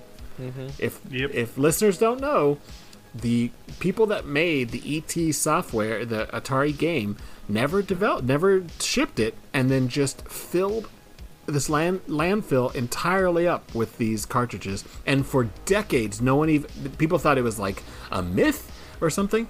Uh, and it was finally found like only like 10 years ago, I think. Yeah, I believe at the time they actually made more cartridges. They, they apparently had some very high expectations for the sales. I believe Yeah. they actually made more cartridges than they had 2600. Yeah, they made. the I believe. was. Yeah, it was like they made way too many, and I believe they came out like right around the. Yeah, the crash and crash. ET was Yep. also like Mhm. apparently is pr- pretty poorly Really made bad game. Yeah, terrible. You can, yeah, you can look it up. Like they've got It's footage because now that people can, you know, play it or whatever. Uh, you know, finding some of these. I think they found some of the cartridges that still work or whatever. Uh, and they show and like it was there were like all these little weird pits that you could fall down and then there wouldn't be a way to get back up, but you didn't die. Yeah, I mean they did they did ship some of them. Um, Right. the, the game Oh, did right. ship. They just they just made so many that they, could never. It was actually physically impossible to pair it with enough consoles to sell all the copies they made. Oh, right. And it didn't sell well because it was everybody who played it was like, "What is this?" Because you've seen Atari games. They're, they're one of those kinds of media where it's actually been so long they are functionally unplayable by people who grew up in the last 10 20 years but Yeah. like like this game in particular bad by those standards Yeah, it's funny. Like I have such nostalgia for old games, but this is like outside of my nostalgia window. Like Yeah, like uh, the NES games. Oh yeah, Yeah. You can Yeah, play like, most I- of them as an adult of who grew up in good. 2010. You can do that. yeah. But Atari games, it's you have to be really into retro, and if you're really into retro, you're still not into ET. I don't think for anybody is. No, I don't think I don't think any human beings ever enjoyed playing that game. That's not. I bet you there are hundred percent people out there that like pride themselves on owning this. yeah, game. there's some jackass on YouTube who has a stream where he does it every Uh-huh. single day for the last ten years. I'm sure. yes. Yeah. So somehow Angry video the- game nerds probably got an episode. Why do I say probably? I'm just gonna say he definitely does. Uh, the cartridges develop. This is yet another hive mind consciousness because all of the cartridges that are buried under the ground have developed a personality together uh, that calls itself Arcady, which is super original. uh, and What do you it's expect capable. from a cartridge consciousness? Jeez. no, exactly. Oh, I'm not saying the the article is the original. I'm saying that the the hive. Yeah, that's what I mean. What are you the expecting from a cartridge pathetic. consciousness? What do you expect? what level of creativity are you expecting from an entity made out of ET? Much, also much purple. better. it's also purple. Also Um, purple. What I think is really funny is it says it's capable of broadcasting and receiving digital signals, but especially on so- social media. You're like, this technology didn't even exist back then, but all right. Um, there's this really good interaction between a Foundation agent and the Hive Mind, um, where they're just t- basically talking nonsense. They're using text, which is really interesting because they can send text back and forth to it. And I, I'm just going to read one of it because it's actually kind of the best part of the article, but the hive mind says we were birthed in a roller rink a place of true hormonal love we were created from a deal in which the makers lied and the utilization of incorrect ingredients just you just crazy it's just a crazy thing Mm. Yep. Nothing, is some, nothing like, more im- fun than insane dialogue. yeah no kidding but there is some like implication that it's like guarding against some horrible evil underneath the pit uh, but it's never quite revealed from the article itself Let's see. So we've got another one from Ihp, which we've. I feel like every episode for a long time. Yeah, we've he's pretty prolific, he's so. everywhere. Yep. Yeah, Inescapable. The inescapable lip. he- he's written a lot. Uh, SCP five zero three two Panther Quest uh, by Ihp. Yep. There's a copyright yeah, symbol. copyright. Do you There is, but I don't Are know. you like racist against copyright symbols? You can do the trademarks, but I'm not doing a copyright symbol. I mean, copyright symbol doesn't have the same ring as trademark. I would just say C. Copyright. Like TM. I just say C. Copyright. See, just Panther Yep. Quest. C. See. It's designation of a series of anomalies related to the canceled Atari Panther game console. Dash 1 is a development kit for the canceled console, which allows for the writing, compilation, and execution of code compatible with this console, using code that only it could do, apparently. Uh, and you could use a special controller that you wore on your head, which is hilarious because he actually has a picture of somebody wearing a controller, sort of like this. Um, but the games coded for the console are able to be controlled using the mind. But prolonged use leads to headaches and disassociation, Just like the uh, Virtual Boy. just like playing Elden Ring. Uh, how much did you get paid? I didn't just like se- that was an insult. Speaking Oh. of games, I can't Anyway. tell. With from with FromSoft games, it's insulting them and complimenting them sound very similar. Yeah, I can say I hate them, but I buy every one of them and speaking of play them games, for endless hours. Raid Shadow Legend. Oh God! Yes, please sponsor us. Anyway, uh, this Anybody. controller, this controller creates a full body sensory illusion, including simulations of touch, smell, and taste. Oh, good. That's what you want. That's definitely what I want. And it's suggested that the brain is used for some part of the processing of these games because when you look at the screen when someone's playing the game, it's like displayed in a first person, which is entirely impossible for the level of technology that the, the game is uh, Yep. programmed on. But the game is called Panther Quest Rage Against Zablank. Uh, it's a Mesoamerican word that I'm probably butchering. Uh, it was made for a console, uh, but it's a fantasy game set in pre-Columbian Mesoamerican like folklore mythology, and you're supposed to be like hunting down and killing this like ancient god. Uh, the main boss, which is the blank, seems sentient and trapped within the game structure and is like talking to the researchers as they're uh, testing it, but they can't figure out any way to talk back to it. So he's just talking to the void. Um, and what's fun is that there's like another one, like a shadow like sequel, which is weird because none of these games were ever released, but somehow they programmed a whole sequel, which is where they're going after the um, twin god, which I forget the name of right now. But the point is, is that when they find the god in the game, uh, it's like the it's just moving erratically. Doesn't really like perform the way it should. and the guy who programmed it has gone on to have like a full career in like electronic arts and like go to like video game conferences. And throughout the decades, they have this like trailing like line of like dead people being attacked by some large like jaguar entity because it's implied though not clearly stated that like he traded space with, like places with this god and like Yeah. every once in a while the god in man form decides like it's time to like come out and like fuck somebody up That's awesome. it's really Good cool. article. It's a great article. And then we have a Cosmic Cycle by Lilith Holly Masato, and I this love is- this one too. It's good. really good.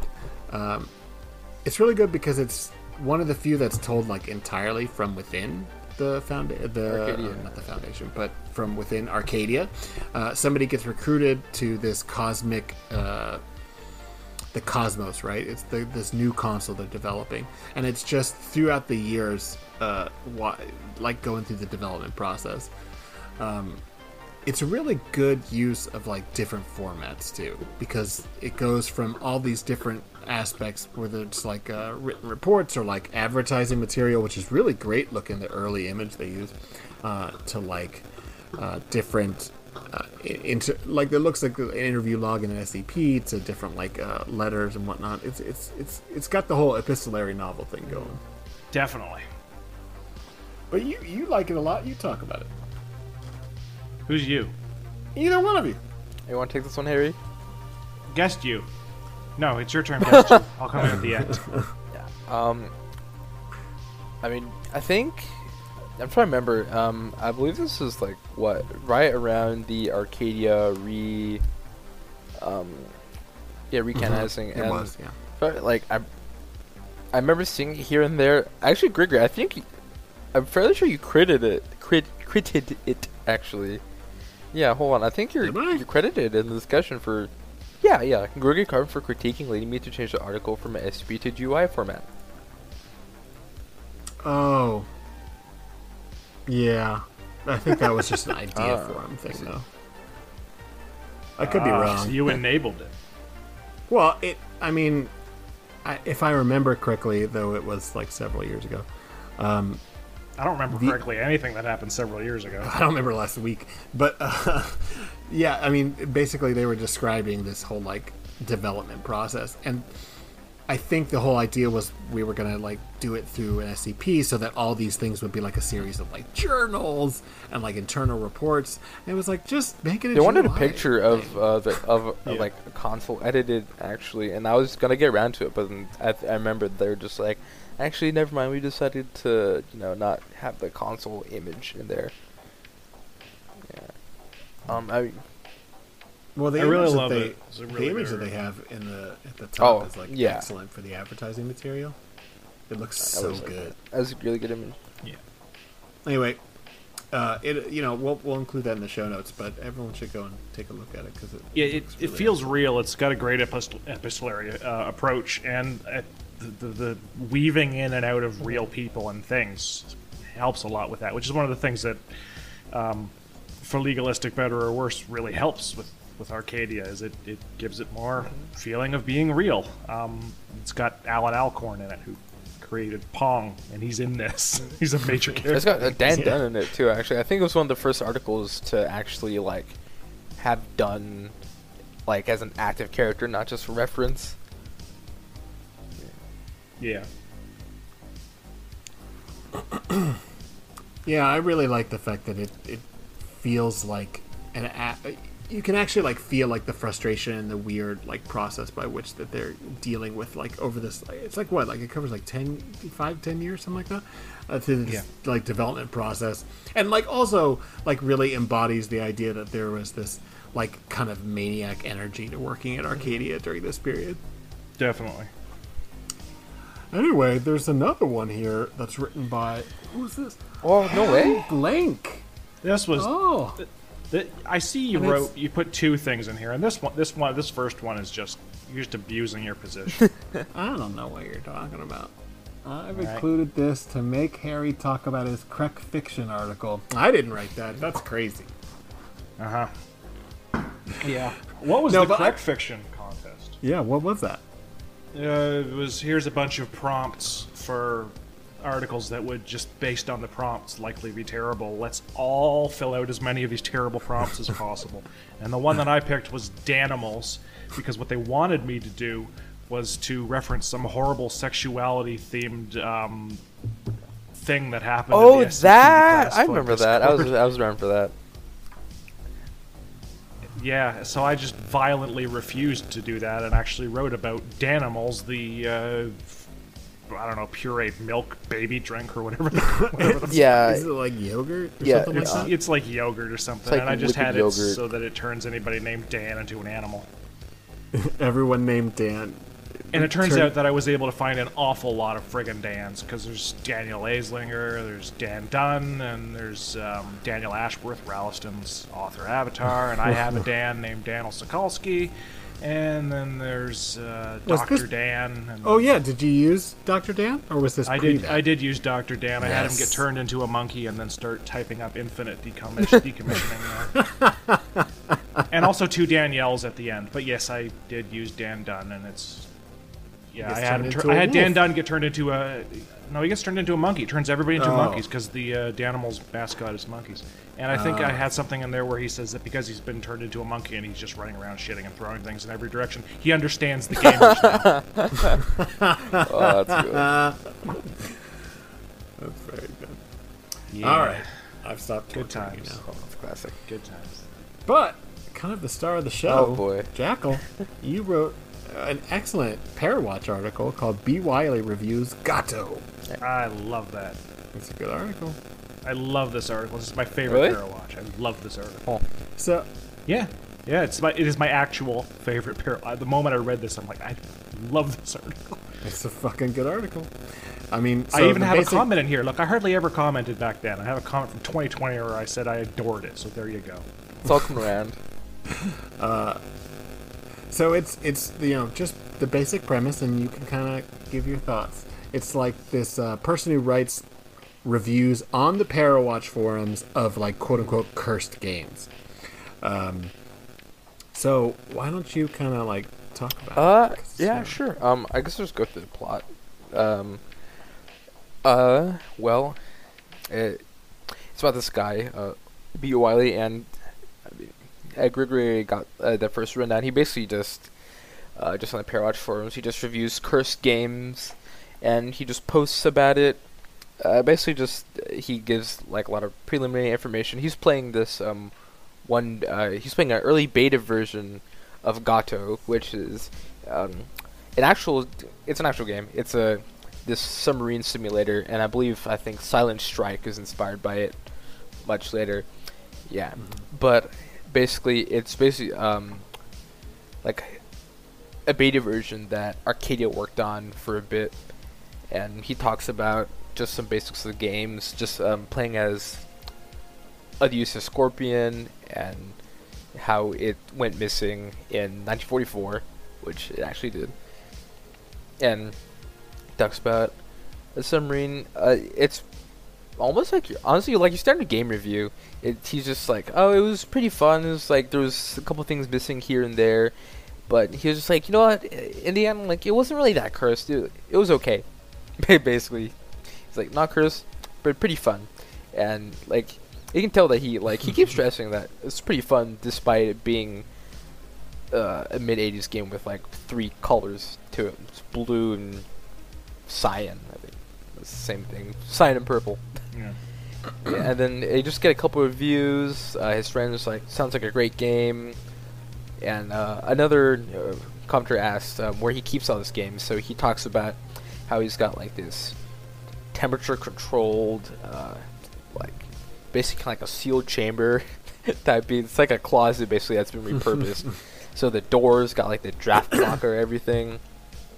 It's all sealed so you don't get a lot of dust and mold and mildew just a couple more reviews. But his friend comes back and is like, "Hey, uh, I think I got some information wrong on it," and uh, he has this interaction with his friend over that.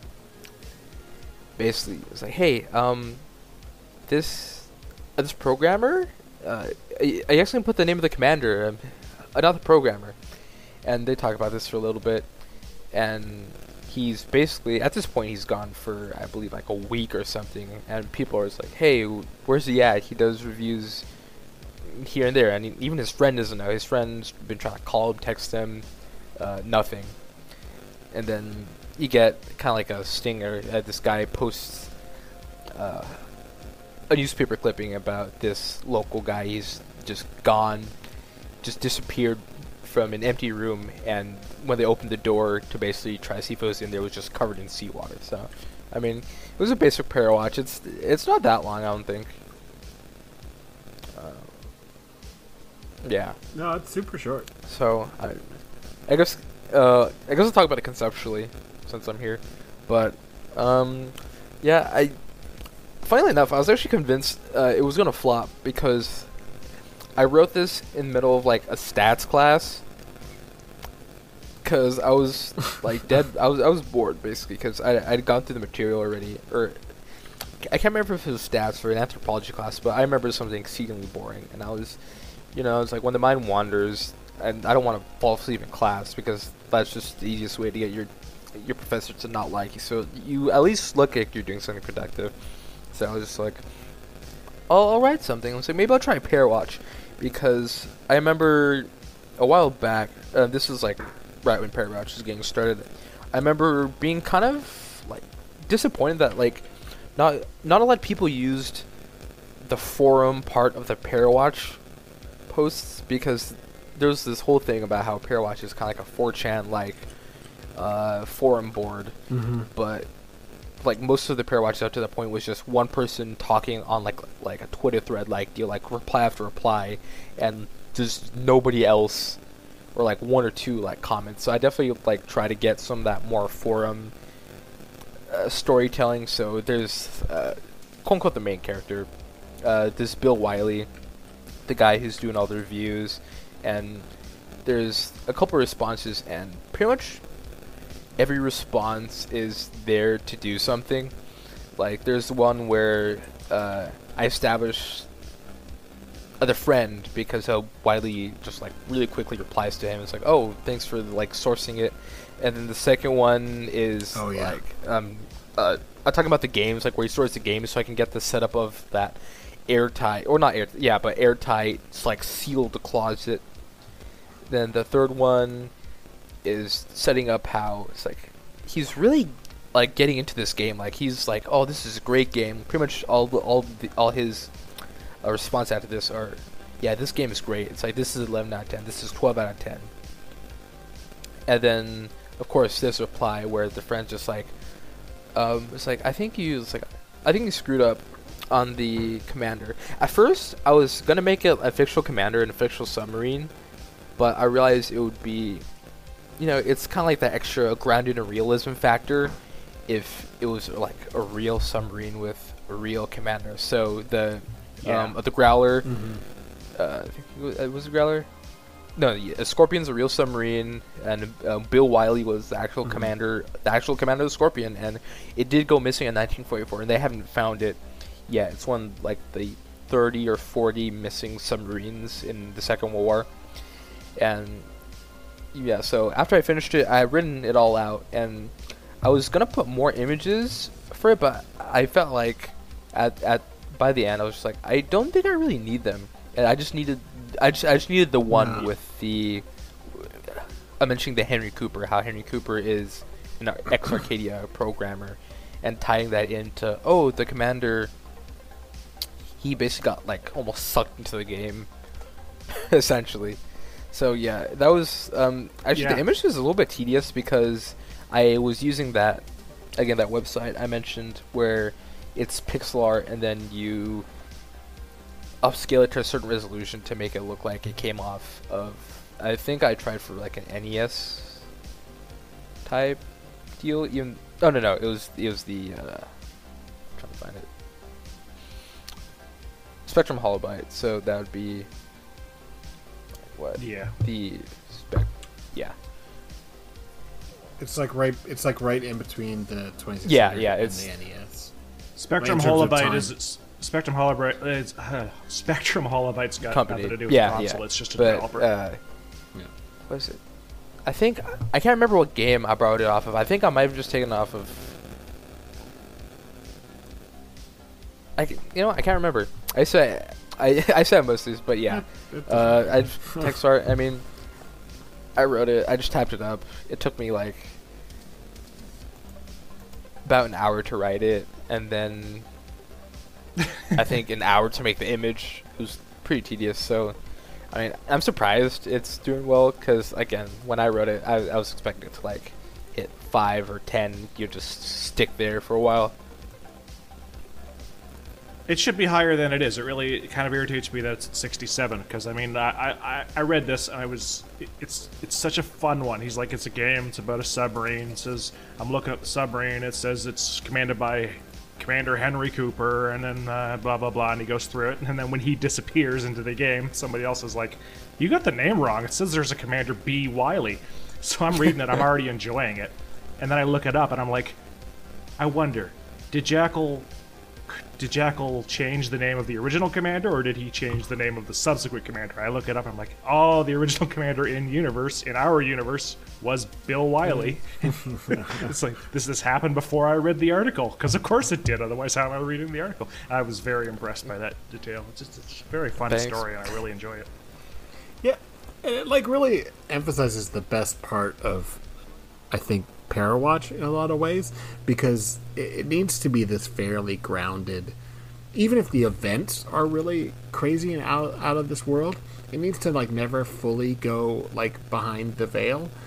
And, and this one does a great job of that because you just get like the little hints, like like Harry was just saying, you have to look into it to realize, oh, he was not only sucked into the game, but like maybe this was him like being you know put into the actual like history of Yeah. it um, through Yeah. this cursed game. But like you Yeah. don't get any of that explicitly. You have to put those things together, and I think that's the best part about Parawatch Yeah. for sure. Yeah, it's great. Read it. B Wylie reviews. Gato. Thanks. Read it. I also really love the title a lot. Yes. Yes. Uh, anyway, so before we get out of here, uh, we, we were talking uh, about this series that you're planning on doing with Arcadia and how it ties into shit that the three of us uh, all really love. So why don't you? It's called Perfect Malice, right? So what's uh, what's the ba- you know, what's the elevator pitch? Well, I guess the one I've been giving recently is it's just Resident Evil meets SCP. Is that's pretty much just the simplest way I explain it. I mean, it's it's, it's very heavily inspired by Resident Evil, but definitely Yes. um, it's uh, one thing uh, after the Arcadia can uh, recanonization. I was always kind of like not mildly upset, but it was just I was kind of annoyed that it was always everyone kept doing like the 80s Arcadia, 70s Arcadia, 60s Arcadia, but like there's literally not one article about like post like 1993 or or heck even post 19 like 85 Arcadia like you barely see any of that on site and no one's touched modern Arcadia which is something that like I really hope someone steps up to because it's definitely it's like it's an open book. Like the only thing for 2006 Arcadia is they're really shady shadowy company and you see their games every now and then you know in like your local GameStop and that's all you know. So you have all this free reign. But anyway back to Perfect Malice. Yeah I've been working on it I guess on and off for about uh two years now. And it's basically been like an amalgamation of a bunch of different things. Like I was able to pick up the the 633 SCP 633 rewrite which is um Ghost in the Machine. And I was working on that and I was looking for a way to tie it in because as it is 633 like it's an alright article. It it's it's good setup for like an iconic villain per se in the ghost or just like an iconic character but it doesn't do much. It involves the UIU for a little bit. So I kind of just extrapolated from there and it was like it turned into more and more and I've I got back into Resident Evil because I think I dropped it after um six, five or six, because I remember I was in I believe like middle school or high school. Yeah, it was to most drop fun. I remember I was I was pretty excited. I think because I remember it was like Resident Evil Six, like it wasn't that great, and then Village. I saw the trailer for Village, and I was like, I was stoked. I was just like, sorry, not Village, uh, RE7 Biohazard, even though that's what it is in Japan. Yeah, I was just like, Yeah. Yeah. you know, this might like this might we might be going back to like the roots of Resident Evil. So that was great. Uh, Seven was great. I love that game. And then Village, I was stoked for Village. I pre-ordered that thing like immediately, and I was up like all night. Even though I'd work, I was up all night playing that thing. It was so fun. it was like I was I was dying the next day, but you know it was worth it. Seeing the uh, Yeah. bulk, Chris, Ethan, and everybody. Oh, I still haven't it's, played it's eight good. yet, but Um, yeah, it's just been like one thing after another. But I, I for years, you know, I loved Resident Evil so much. I mean, like you know, I was playing PlayStation when it first came out, and it was the thing that got me to buy a PlayStation when I was in just starting high school. But it was, you know, it, it had fallen on some pretty hard times, in my opinion. Um, you know, In I everyone's really- opinion. Yeah, I mean, some people will defend like five. I really It didn't like five that much. It's it's fun to it's fun to play, but it's it's really kind of racist in mm. parts. Yeah. And then also, it's just kind of like it it went full bore into the action Yeah. stuff from four. Even though four is incredible, it like it kind of transformed the whole series in a way that like I think a lot of us were not happy with. So seven, I remember when somebody was telling me to play seven, and I was like, I don't know. Like, I feel like I'm kind of burnt. I don't know if I'm going back to that series. And I finally picked it up like a year after it came out, and I was just fucking Oh, blown away. agree. I was like, I can't. f- I mean, it's so gross. It's so creepy. They still retain some of the action stuff, but turning it into a first-person game was Oh, brilliant. definitely. and especially going with like that old like the vignette, like especially like the colors. I believe in most Resident, it's like this Oh, like yeah. drab green gray for like most of the game, and it's Mm-hmm. dark and it's moody, atmospheric. You know, something that I can't really say the same for about like six and maybe five at some points, but definitely like I remember when seven came out, I was just like, "This is Resident Evil." Like, oh, we're back, basically. Yeah, they haven't tripped over their dick recently after Yeah. doing that either, really. Because I mean, the remake for two is also fantastic. I haven't played the remake for three yet because Mm-hmm. reasons, but I mean, I know it's. I've I've heard complaints about it, but I suspect I'll still I- enjoy it very much. Well, I think the people that complained about that probably wouldn't have liked the original, but they're that's full of shit because three was a fun game. Uh, it, Yeah, the funny thing is that the remake of three was rushed, and it's a remake of three, which was Yeah. rushed. I know, actually, I think fitting. um, I don't know if this ca- counts as spoilers, but you don't mind if I talk a little about three remake because I actually just recently replayed it a couple times. no, Well, I'm gonna take my headphones off, so make a loud Oh, noise when you're done. Okay. Um. alright, bye. Bye, It's- uh, you already played it. bye. You better type in the chat when Alright, you're done, because um, I'm leaving. I- I Bye. Act- I said I hadn't played it. That's what I said. Those were my words. It's a remake. Okay. Let me know when it's over. Yes. All right. Are you are you there, Harry? Okay. No, yeah, but um, they they got rid of like I think pretty much uh, they got rid of um, a raccoon park. They got rid of the clock tower. Yeah, and it's really? like um I like on standard, I beat the game like blind run first try in like two hours and seven minutes. Ugh. Yeah, and and with all with all the coins and everything that you can get, um, even I was able to like quote unquote speed run Inferno, which is the hardest difficulty, mind you, in like a minute. Sorry, a minute, like an hour, like thirty, like hour forty five. So like, yeah, RE RE three remake is definitely short, and it sucks because there's no like B scenario or anything. Like at least RE two, even though like they cut like yeah. I thought Well, the reason the reason I kind of fell in love with three was Oh, like, the. Mercenaries game. Did they do they have that on the remake because no? they put it they cut it out Ah, because they had it what? it's in That's the village which i appreciate it but they they yeah they Oh, cut it out cool. of three and at least like re2 remake had fourth survivor tofu survivor and it came with the extra ghost survivor game modes but yeah re3 like once you're done there's not even like mercenaries it's just going back and trying to get Oh, that's terrible. Like because like that was the whole point. I mean, like when you beat the original game, or when I beat the original game, it was like, but I have so much more to do because now I can unlock Mm-hmm. all these other crap. You know. Ugh. yeah That's, that's um actually. I guess there's a lot less Mikhail, if you care about that. Yeah. Um, I don't know. but I mean, being so short. I mean, I know the original wasn't a long game, but that is very short. It's really short, but I- you know, I actually do prefer what they did with the the UBCS guys like uh, Murphy and Tyrell. They actually fleshed Tyrell out, or didn't flesh him out, but he has more interaction with Jill now in this one.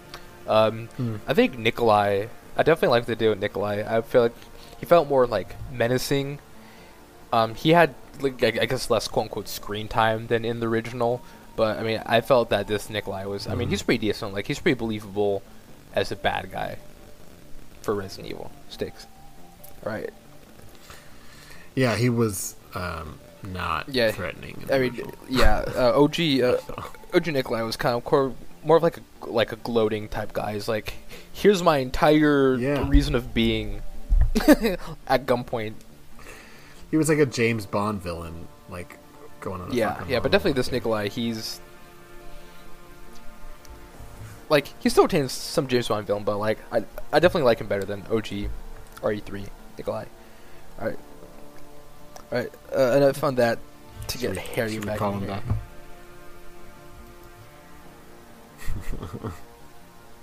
Harry, welcome back. You're coming with me. yes. So clearly, and I mean, you've shown us some of the logos. Yes. You've had like a lot of um, inspiration from not just Resident Evil, but other Oh, 90s yeah. horror games. Like, because I know you and I have both talked pretty extensively about um, I love Parasite Parasite Eve. It's really Parasite good. Eve is Yeah, I incredible. Oh, go for it. It's. It, I think it's like genuinely sad that Square only like because the second one's okay and the third third one's terrible. We don't talk about third Um. Yeah, I ugh, fuck. Um, but like it's really sad to see like especially during this time period when they brought out the first Parasite Eve was right around the same time they brought out like Vagrant Story and Xenogears and stuff like that where they were making these one-off games that had like really weird interesting stuff and then they just sort of threw all that shit away and just made Square did Live Final Live, didn't they? games. Or was that another company? They might have. I'm not sure. Square did a lot of weird shit in the 90s. Uh, but then by the time they brought out Final Fantasy X, and then they lost so much money on that Oh. horrible movie, they like retasked everything and like just became a Yeah. Final Fantasy machine.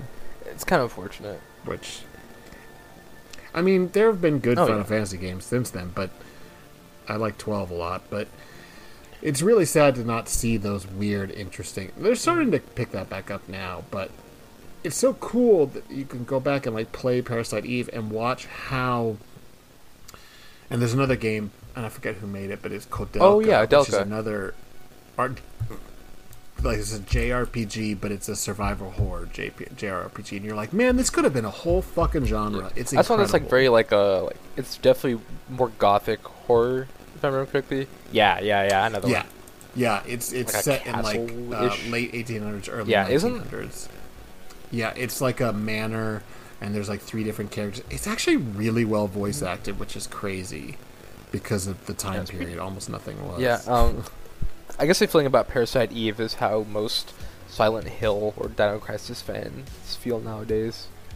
So, uh, especially Silent Hill fans, I feel, dude. yeah. Um, like I played, I played the first two. I prefer the first one, but I can't knock the second one because the second one's just like genuinely really good. Like, Yeah, no, you can't knock one of the best games. No, Silent Hill 2 Yeah. is fucking great. I, like I always preferred the first one, but that I feel like that's just my bias, my personal bias on that. But still, yeah. But No, I, Yeah, I also seeing- prefer the first one. Um, I, I like the second, and I like the psychological stuff that they did, but it did very much change Yeah. the focus. And if you like the first one, I would highly recommend playing the third one. I should. I haven't. I haven't gone around. I haven't gone around to throw in a room yet, which is crime. So, third one is like a little bit more contra. It's not controversial. It's still very good. You know, and well- Controversial with me. It's not the one. They did a thing that I don't. Is that the one that brings? really, you didn't like three? There's the one that brings Harry back, right? Harry and Cybil. Or That's Uh, one way to well, I put mean, it. Harry, Not not exactly, but it Yeah, does connect to that storyline. Yes. That's what I'm mad about. It's so I mean, good. Ken I love three. doesn't. It's not there for Three's long, terrific. It's very contra- It is genuinely controversial. There are people that like love one and two, and then get kind of pissy about three. No, the controversial one is four. Everybody hates four. I didn't No, no. it, but everybody hates four. That's been coming around recently. I've like at least from Wyzen. Yeah, a lot of people Yeah, are coming around on four. It's like not a Silent Hill game, which is true. Yeah, it, it, the the weird like apartments and like apartment. It's a creep good game. It's It really is a well good game. made. It's just it's Yeah, weird. I mean, I guess that's how um, But that's yeah, how people really felt about. RE4 for a while, though. Even though, yeah. I mean, RE4 is a really good game. It aged really well, actually. Yeah, you can play it right. You can play it on the original console. It came out on fucking GameCube. I have it on GameCube, and it still That's plays played it. incredibly well. Yep. Uh, and the fact that they've brought it out on every console since, and it like barely. It's on you know, I'm sure they've too. On up-resed Steam, you can just bit, buy it too. It's actually the yeah. the oh, I think it's the It's so- oldest one on Steam that you can get. But don't quote me on that. Mm, what Well, but they're oldest? remaking it because, of course, they've got to skip Code Veronica like a bunch I'm of so fucking sorry about that. assholes. Yeah, I really like Code Veronica. I think Code Fucking Veronica's re- fucking Code one Veronica is my best personal favorite. I love Code remake Veronica Code because um, Yeah, at least out of the main Code four, I've always preferred the Redfields over Jill and Leon. Like, I don't get me wrong, Jill and Leon totally. absolutely great characters. I love them, but I, you know, I just love the Redfields a little bit more. So seeing, uh, like, especially seeing Chris and Claire together, like doing like kick-ass Yeah. sibling shit, such a good game. Well, especially because when that one had come out, the last thing that we had heard about Chris was just the fact that that like Claire was looking for him. That's it, you know. And, and you're like, okay. And then we went back in time, and like Resident Evil Three is sort of before and then after Resident Evil Two. So wait, what the fuck happened to Chris? Like, it's like you know the guy we played in number one. Well, I mean, you know, you you could have played Jill. I did, but the point is like, and what course, the happened beauty to is, the beauty is, Code Veronica's answer to that is, I don't care, but here's what he did Yeah. after whatever he did That's after right. that. That's right. Oh well, okay, we called Chris and he came back from Europe. Yeah, it's like And the answer, like 20 years later, is still, we don't know really. all he did was like We yeah. didn't. They never went He back went to and Paris, it up. and then after he went to Paris, he, it's just it's just a blank, just a big blank. We're out He there was to like- destroy Umbrella. Every game in that whole like first four game Yeah. stretch is like it ends with we Hey. gotta go kill off Umbrella, and then Resident Evil 4 starts and goes the stock Yeah. market It's like- killed Umbrella. It was the biggest. As much as I love four, it was the biggest. I don't know. Like when I started four, and it was like, "What do you mean, Umbra-" guys? That At least- sucks. That sucks. Just Was give it, me the no, fucking it climax. Dark, no, it wasn't Dark Side Chronicles. It was that Wii on rails shooter that actually had that one mission where Jill and Chris went to go deal with that, uh, like that oil rig umbrella location, and it's got that Yeah. Sergey, I think, that Russian guy, and Wesker was there too. Wow, you are a real fan. I didn't even play that shit. I've I've played uh, Gaiden, the Dun, Game Boy dun, dun, dun, dun, to dun, dun, dun. completion. That I remember hearing it's, that was it's pretty pretty good. decent. I I like it, and I sh- I It's not everybody bad. doesn't like. I like I, it. I mean, it it'd be was pretty funny if they went with the whole Leon is a BOW aspect part of it. But I mean, Yeah. It, it's it totally non-canonical. It also has an amazing, the greatest show-stopping video game bug I have ever seen in my life. Oh, which is If you start to kill one of the final bosses too quickly, the game locks up and deletes your save. I can't. What? That's It's like, amazing. I, I, I quit. It's like it's like 20 hours in. It's like guess what? You've got no save now. Definitely. Yeah. yeah. Great Nah. game. Great. Yeah, but I definitely love Code Veronica. Code Veronica's my favorite because also Code Veronica's campy, but campy in like the right B action movie way. Oh yeah, it's just uh, over the top as hell. And it's just enjoying. Wesker's itself. return, is iconic, oh, so good. so iconic. And actually, I think Code Veronica probably has one of the best Resident Evil scores for the OST. Like every track is It's perfectly good great. soundtrack.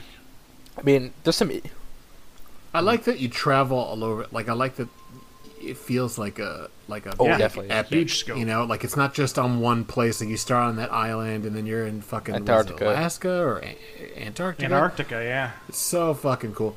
The only thing that really bums me out about it, both on replay and the original time I play, is that stupid boss fight where you have to. Oh use yeah, um, rifle. oh, the Nosferatu one. S- Yep, we had to yeah, shoot it in the heart. and it's Yeah. the technology just clearly wasn't there, and like it was like I can't aim this shit. And it also has Capcom's single worst moment of game design in their entire dozens of games career, where they set it up so that you need certain number of weapons to kill that thing, and it would be oh, nice to have a buffer.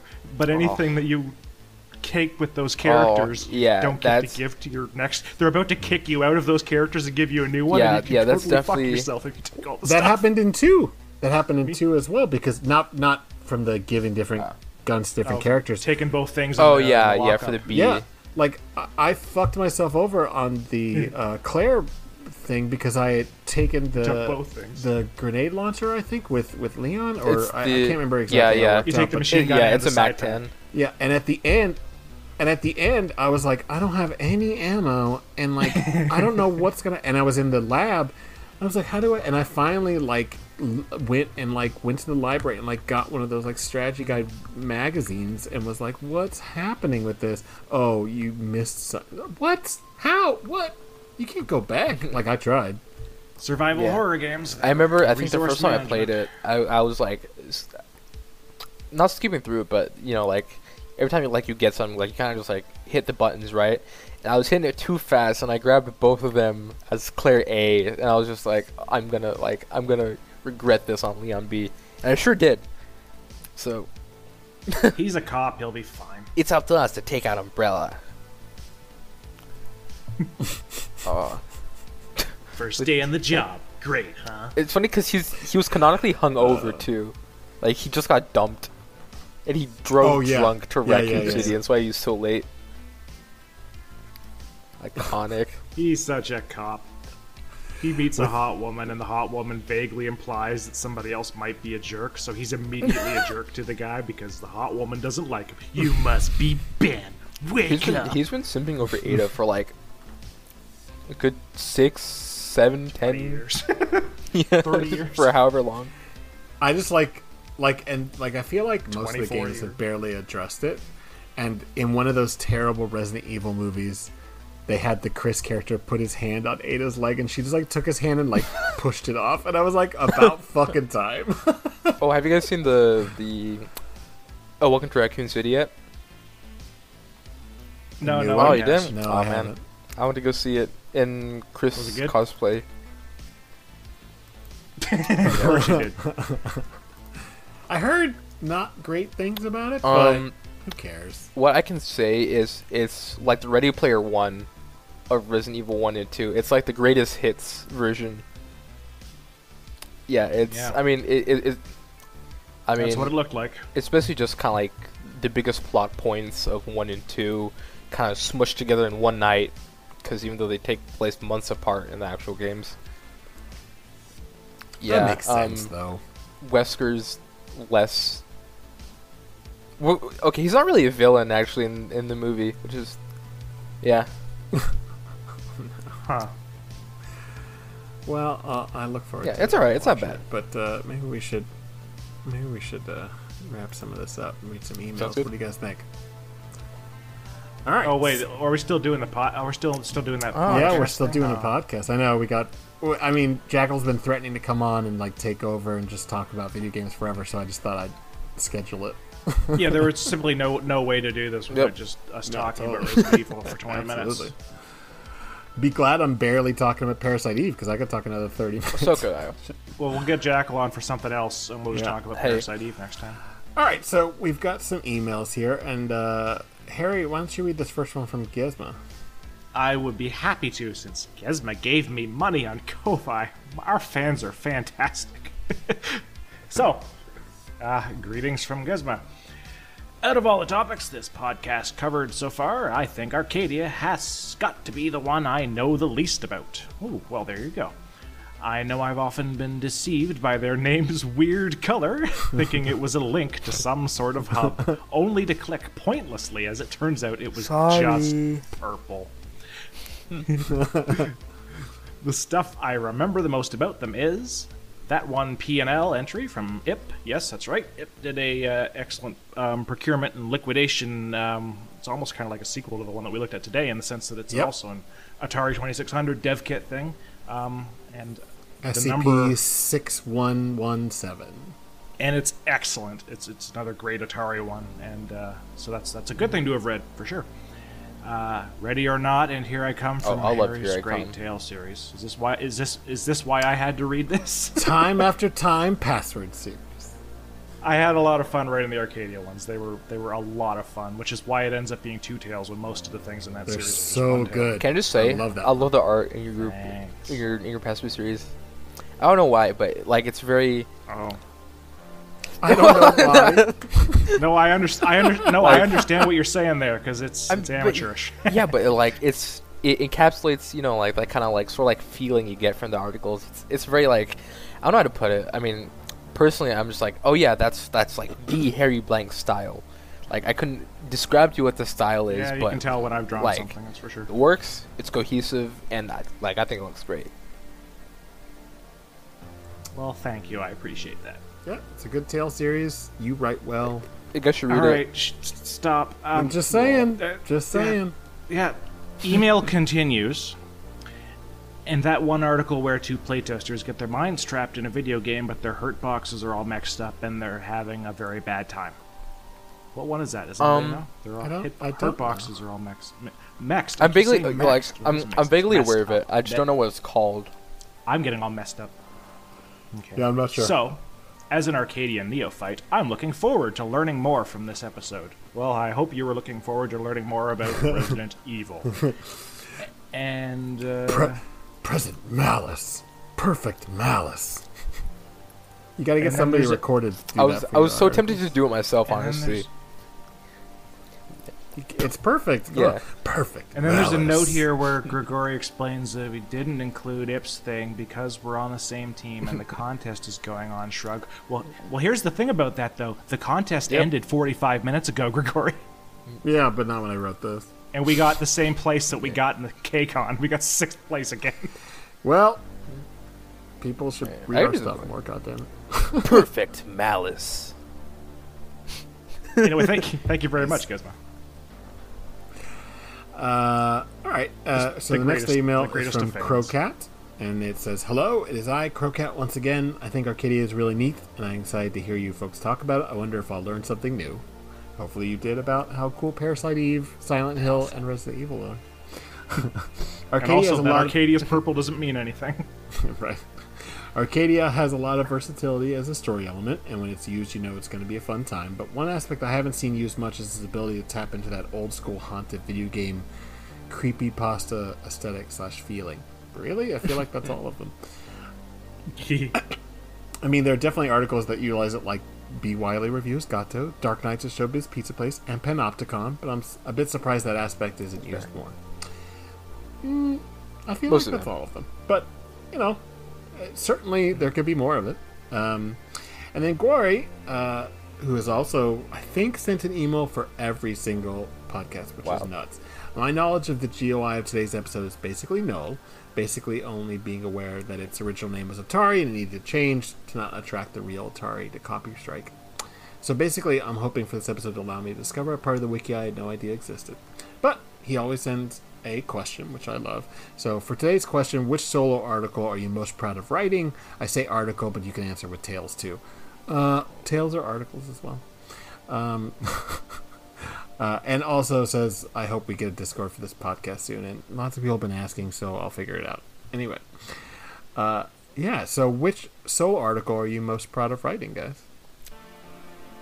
Um, Jackal. shoot, like you're asking the one person Bang. who like Oh regularly. yeah, you hate yourself. I'll answer for you. SCP five zero five zero is amazing. It's okay. Dragon Um, of Mittenwald. Shut the fuck up. Um, actually, Stop slagging off our friend Jackalrelated Jackal. I like it a actually, lot. for probably my favorite solo article, um, five for twenty actually, which is um, a mission to meta. I think I think that article Oh. is like the one article where I actually like got to like what I was envisioning in my mind personally, because um uh, I was that was after my Space 1999 binge. I like going back every now and then just to watch Space 1999. It's a great show. Martin Landau, Barbara Bain. As everyone should. It's a very Definitely. good show. Yeah, It's a very one good is show. amazing. It's uh, I often describe it to people. It's like Twilight Zone in space, almost. And Mhm. yeah, so I definitely just want to capture like kind of like that weird, creepy, like almost like Oh shit, that's why it's called Mission to Meta. yeah. I, I get it. Shit. That's a Space Yeah. 1999 joke. Um, oh god. and the spacesuits are like, or there's, I believe I described them as literally orange with a, like a yellow helmet, and I think one of the characters is literally named John Koenig, as like a reference. of course. But yeah, um, definitely, yeah, I just just tapped into that space 1999 aesthetic, and I think I pulled it off pretty well. And I think um, Oh. uh, it's one of the better examples of uh, what do I put like negative. Oh, well, not negative storytelling, but it's definitely it's like you have you have all the information, but like you feel like there's something missing. Like there's something that you can put together after. If you know what I mean.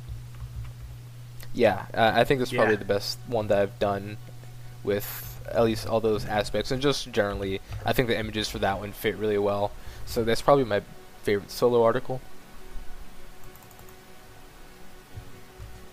Good choice. All right, you two. Do you want me to go next, or you want to go next, Harry? I'll go next just for shits and giggles. Um, because I like subverting any question anybody gives to me. I'm going to name two things because they really should have been one thing. And it's the, uh, what number would it be? The fourth and fifth things that I wrote, I'm guessing? Uh, the Significant Others, which is a tale series, which is actually two tales, which is actually one tale, which is like 23,000 words long, and it set up basically my whole canon and all my characters, and I, I'm still quite proud of it, which is embarrassing because I have 113 pages. I'm saying that my best one is my fourth and fifth pages, but I don't give a shit. I'm still really proud of that one. I, it's lots of characterization and romance and world building, and I still like it, and I still get nice comments on it fairly regularly. So it makes me feel good, and I like feeling good. It's the first thing I read by you.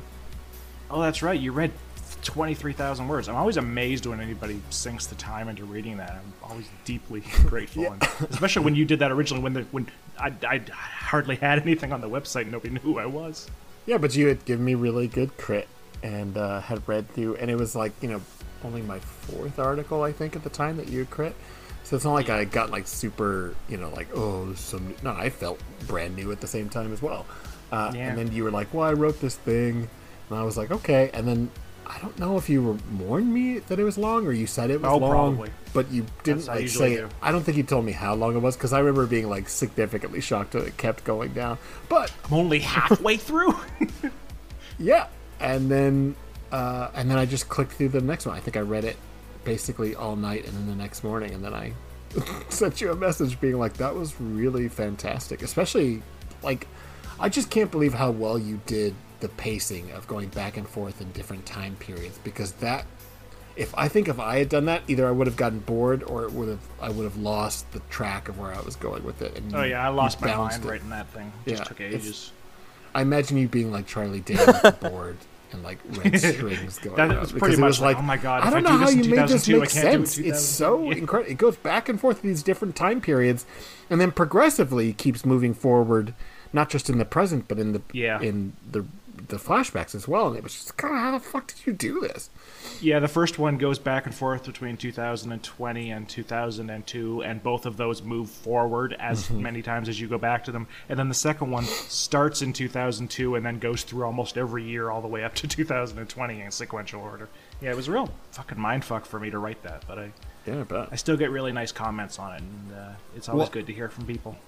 All that length, and then also I think the crescendo is like really Oh, effective. by because by that point you like are so like emotionally invested in like Doug and Phil and it's just like okay what how are you even going to wrap this up and you wrapped it up in like an action movie way which was not what I was expecting at all. it's not indicated by the plot, yeah.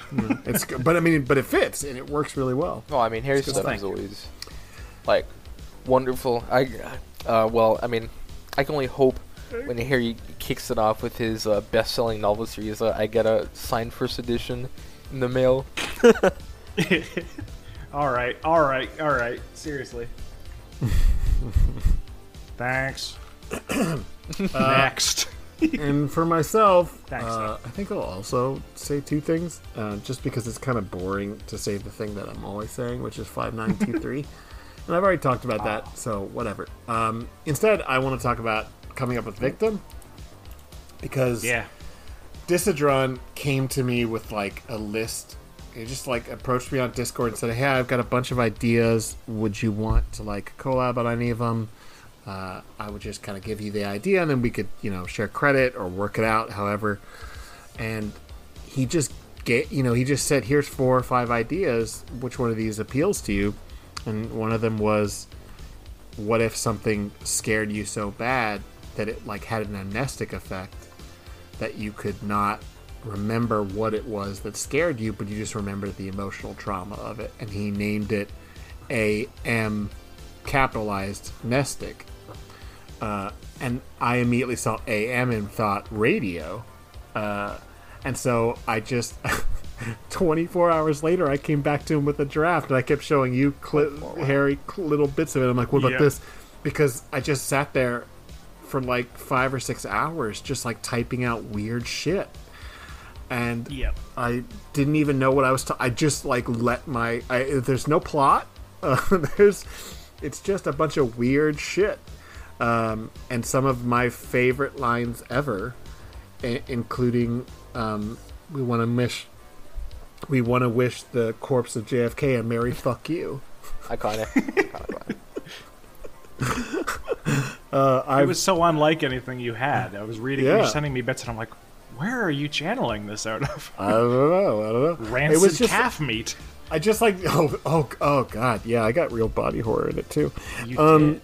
Yeah, and then there's like a weird thing where like there's like a, a sex therapist who's on the phone and, and instead of telling the guy, you know, how to like achieve orgasm, she's telling him to go be like a corporate wage slave. but in the same you know, just like we and then like that became victim. In fact I used victim VKTM as the call sign for the radio and I liked And it where it so from. much. Yeah, I liked it so much, and it was doing so well so quickly that I was like, "What if I did more media stuff?" And then I started thinking about what could VKTM stand for, um, and so that's the origins of it. Which And- is so appropriate Honestly, for the SCP wiki because, of course, SCP is also backronymed. yeah, yeah. We had SCP, and then they went uh, the Secure, Contain, Protect.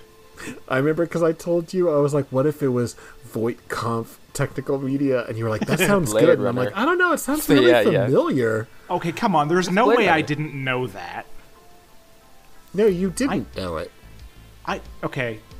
There's no way I ha- I have the records, man. There's no way you t- you All right. typed Voight-Kampff and I didn't know Voight that was the Kampf, Voight yeah. Camp. Go back. test from Blade. You see a tor- you see a tortoise in the desert. I'm not 12 years old. I know this shit. I'm not 12. It's spelled years slightly different in the that have to book, isn't it? Though. Well, you see, if you go I, to uh, uh, one of our side chats, book, honestly. we were talking about Jack Dragon earlier, right? If you go talk to Jack Dragon X, he will say, "What the fuck is a Well, I Blade have a copy of the book on me Actually, oh my actually. god. Jack is my gold standard for what a small child would say if you asked him a question. Well, anyway, I didn't remember where I got He's the not name listening, from. so it's fine. But then either you told me or I like looked it up. But the point is, is that it was like, oh well, that's not going to work. yeah, S- And then I, I don't even know where I got my candor or Need, but you know. Anyway, He is. um, yeah, I would say that's definitely my proudest thing because that completely changed my trajectory on the wiki. Like, there Mm-hmm. are people that don't even know about my series or like some of the more serious stuff that I've written because they just know about you know Vikander Needed and and 6500. right. That's great. Yeah, it's VoigtKampf. V O I G T. Which, you G Yeah. Um, in my copy. Yep. Oh, I spelled it exactly the same, which was funny. Like it was just in my head, but it had been a while since I had seen that movie. But I you think know. you must have been talking to yourself instead of me. I know you mistake me for you all the time. Yeah. Yeah. Jesus. Anyway. All right. Uh, well, uh, our email, if you want to send us in, is at simplycreativepeople, all spelled out, at gmail.com. Uh, the show's Twitter is simcreat, but it's S I M C R E A T. I'm at Grigori Karpin on Twitter. I'm at Harry Blank. And I, SCP. SCP. Oh yeah, that's right. Yeah, there's more letters. I'm at Harry Blank SCP. I knew right. that. on Twitter, I'm just at Jackalrelated. Nice. Excellent. All right. Uh, well, let's uh, let's get out of here. We'll uh, see you guys Yeah. next week. I'll yeah I'll be on next week with you guys. That's right. You taking Yeah. over? Harry's gone. He's over. Yeah, I, yeah. I, I, gotta talk about end. perfect Goodbye. malice for you know just another like month straight. Perfect malice. Man, I,